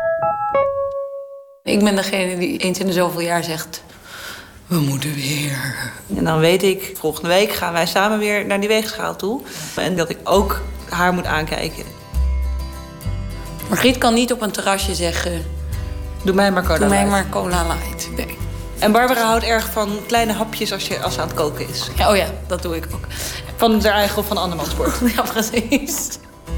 Drie weken geleden of zo, toen had ik echt, echt wel mijn best gedaan. Ik had allemaal leuke etentjes gehad. En ik had overal witte vis zitten eten zonder saus. En toen was ik twee ons of zo afgevallen. Toen Margriet was anderhalve kilo afgevallen. En dan, dan denk je wel echt... Ben ik heel- Dan zeg ik, ja, maar bij jou moet er ook een stuk minder van af. En percentueel is dat een stuk minder. En dan ben ik heel trots op Margriet dat ze anderhalve kilo is afgevallen. Dit blijft wel iets wat wij altijd met elkaar kunnen blijven bespreken. Ja, dat, ik zou hier niet met iemand anders kunnen zitten, denk ik. Nee. 1 minuut gemaakt door Maartje Duin. Nooit meer slapen. Ernest van der Kwast is deze week onze vaste chroniqueur. Hij zal elke nacht een verhaal voordragen bij de dag die achter ons ligt. Ernest, goeienacht. Goeienacht, hallo. Nog eh, de hoort op, hoor ik. Terug naar huis in de trein. Ah, Yes. de laatste trein naar Rotterdam. Oh nee, die dingen gaan tegenwoordig de hele nacht. Oh man, dat is zo... ik, heb, ik heb net die Intercity direct gemist. Oh. Dan zit je, zit je in een sprint. Ik ben nu in Breukelen. Zeg maar op een kwart. Oh, nou ja, je bent schrijver, je bent gewend. Je, je, je treedt op door het hele land. Wat, wat voor dag heb je achter de rug? Ik ga het voorlezen. Goed zo. Diner. Ik mocht vanavond bij een diner aanschuiven op de Leidse gracht in Amsterdam. Eenmaal per jaar organiseren twee dames uit de culturele creatieve wereld een informeel diner met een aantal bijzondere en interessante mensen uit cultuur en bedrijfsleven. Ik mocht de gastenlijst een paar dagen geleden ontvangen. Er staan architecten en vormgevers op, een kunstverzamelaar, een investeerder, de creatief directeur van de HEMA, een film- en televisieproducent, een commissaris van de NS, een directeur van een groot cultuurfonds, twee schrijvers en nog wat mensen die bijzonder en interessant zouden zijn. In de trein heb ik vlug wat namen gegoogeld en kwam uit bij een richt- bericht van Quote over de verkoop van het huis van een filmproducent. De vraag die in het stukje wordt gesteld is of de filmproducent zijn huis moet verkopen uit geldzorgen. Ik zat niet tegenover de filmproducent, maar wel tegenover de creatief directeur van de HEMA. Een vrouw die net gescheiden was. Ze had korte haren en een mooi en zacht gezicht. Ik probeerde naar haar te luisteren, maar de gasten om haar heen waren te luidruchtig. Een man vertelde dat hij zijn boot van 23 meter had verkocht... waarop de vrouw naast mij begon over een hotel in Indonesië dat ze bezat. Dit was dus netwerken, maar ik geloof niet dat ik er goed in was. Ik had ook weinig te verkopen, behalve verbeelding, maar die was weinig hoopvol. Ik keek naar de ogen van de creatief directeur van de HEMA. Zou ze ook een mes willen steken in de borst van de vrouw het hotel in Indonesië? Of had ik alleen zulke gedachten? Een avondje netwerken en wat valt er eigenlijk te netwerken als je boeken schrijft? Yes. Klinkt ook een beetje als een verloren avond, of, of ga ik nou te ver? Nou, het heeft wel iets opgeleverd. Ik zag wel, als schrijver noteert stiek, of ja, je noteert altijd wel, eh, wel, wel gedachten of, of ja, je observeert wel iets. Dus ik denk wel dat ik twee dingen. Ik zag een vrouw met een buik en toen dacht ik dat haar, haar onderbuik is dood. Zoiets dacht ik of zo. Van die hing zo erg van. Dus, dus dat, dat komt wel ooit nog in een regeltje ergens in een boek terecht. Nou, dat zinnetje heb je Dat- weer dat- binnen. Ja, dat zinnetje hebben we binnen. Wat, wat is de schade daarvoor? eh avond de kloten. en om een uurtje of één in bed. En nu in, eh, wat is het volgende station? Woerden. Woerden. Oh, man, man, man. Nou, goede reis nog, eh, Ernest. En, nee eh, joh, je moet, me, je moet me aan de praat houden. Je gaat het nu niet ophangen, Pieter. Ja, zeker Wat wel. Je me nou? ik ga echt ontzettend ophangen. What the fuck? Ja, ja, ja. Dacht je dat je de hele, hele reis tegen je aan ging zitten kwebbelen... omdat jij in die, Ja, in die 30 nachttrein zit? Niks ervan. Nee hoor. Morgenavond neem ik niet op, hè? Nou ja, doe het niet. Ernest, goede nacht. Tot morgen. Hoi.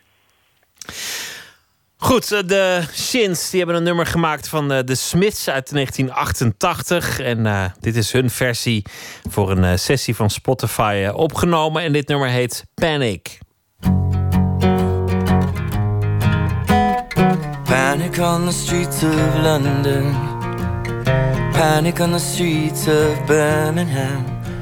I wonder to myself, could life ever be sane again? On the lead side streets that you slip down. I wonder to myself, hopes may rise on the grass smear. But honey pie, you're not safe here. So you run down to the safety of the town. But there's panic on the streets of Carlisle, Portland, Dundee, and Humberside. I wonder to myself.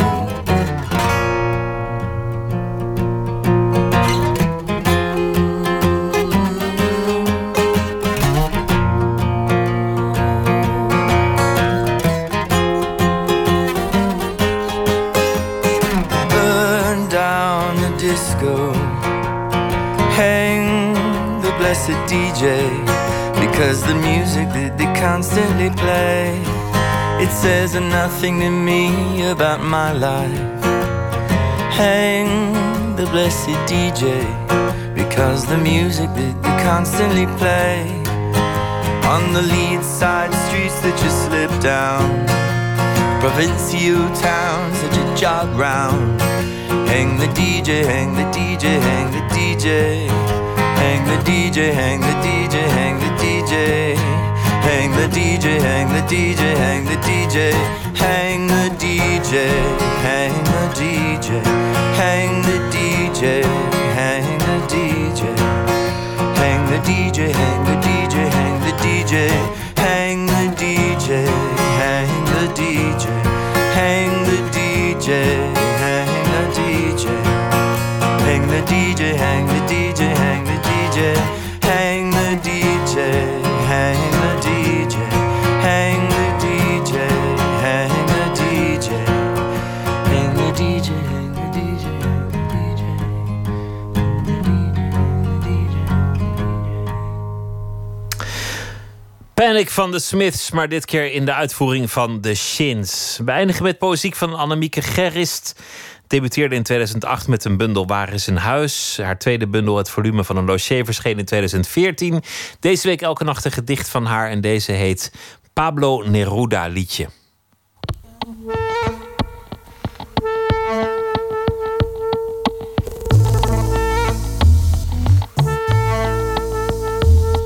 Is de achtertuin volgroeid? Heb ik een nieuwe appeltaart verstopt bij de boom? Heb ik een meisje meegenomen als verrassing? Vind je dat we op elkaar lijken? Is wat zij zegt echt waar? Hebben wij gras gemaaid dat droog is geworden? Missen we stukken die we bij elkaar hebben gepraat? Heb je op mij gewacht?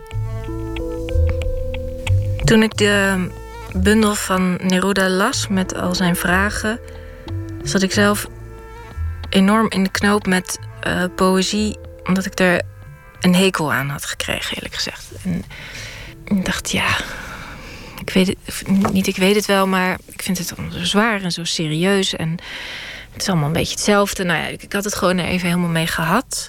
Toen las ik deze bundel met al die vragen waarmee hij alles zo erg op, op scherp stelde. Dus zowel de inhoud van zijn gedichten als de poëzie. Want elke regel is een vraag. Dus hij bevroeg werkelijk alles. En op de een of andere manier gaf me dat weer lucht en licht om, om verder te gaan met mijn schrijven. Ik lees het gedicht nog een keer. Is de achtertuin volgroeid? Heb ik een nieuwe appeltaart verstopt bij de boom? Heb ik een meisje meegenomen als verrassing? Vind je dat we op elkaar lijken? Is wat zij zegt echt waar? Hebben wij gras gemaaid dat droog is geworden? Missen we stukken die we bij elkaar hebben gepraat? Heb je op mij gewacht? Pablo Neruda liedje, een gedicht van Annemieke Gerrist. Gaan luisteren naar Sam Smith en het nummer heet Lay Me Down. Yes, I do. I believe that one day I will be where I was, right there, right next to you. And it's hard, the day just seems so dark. The moon, the stars, and nothing without you. Your touch, your skin.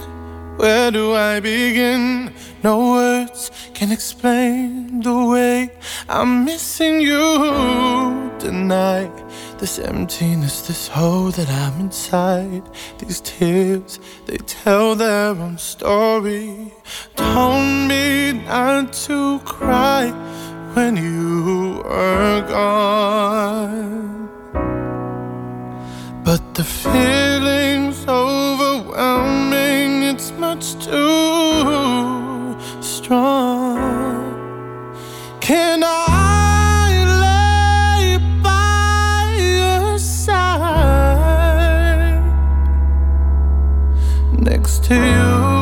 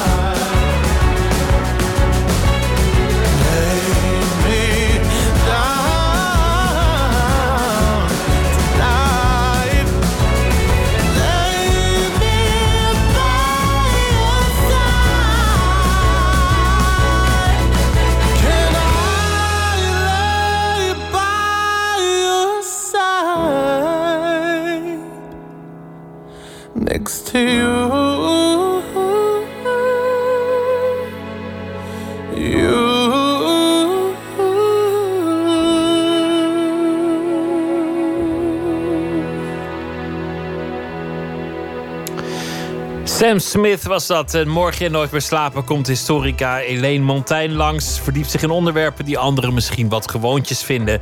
Maar die juist veel eh, vertellen over de mensheid en over de geschiedenis. Een nieuw boek tot op de draad. De vele levens van oude kleren. Gaat over eh, oude kleren in de geschiedenis. Vakmanschap, technieken, de zorg, de fantasie en alles wat het eh, zegt. De kleren, ook de oude kleren, maken tenslotte de man. Dat allemaal morgen in Nooit meer slapen. Nu een hele goede nacht.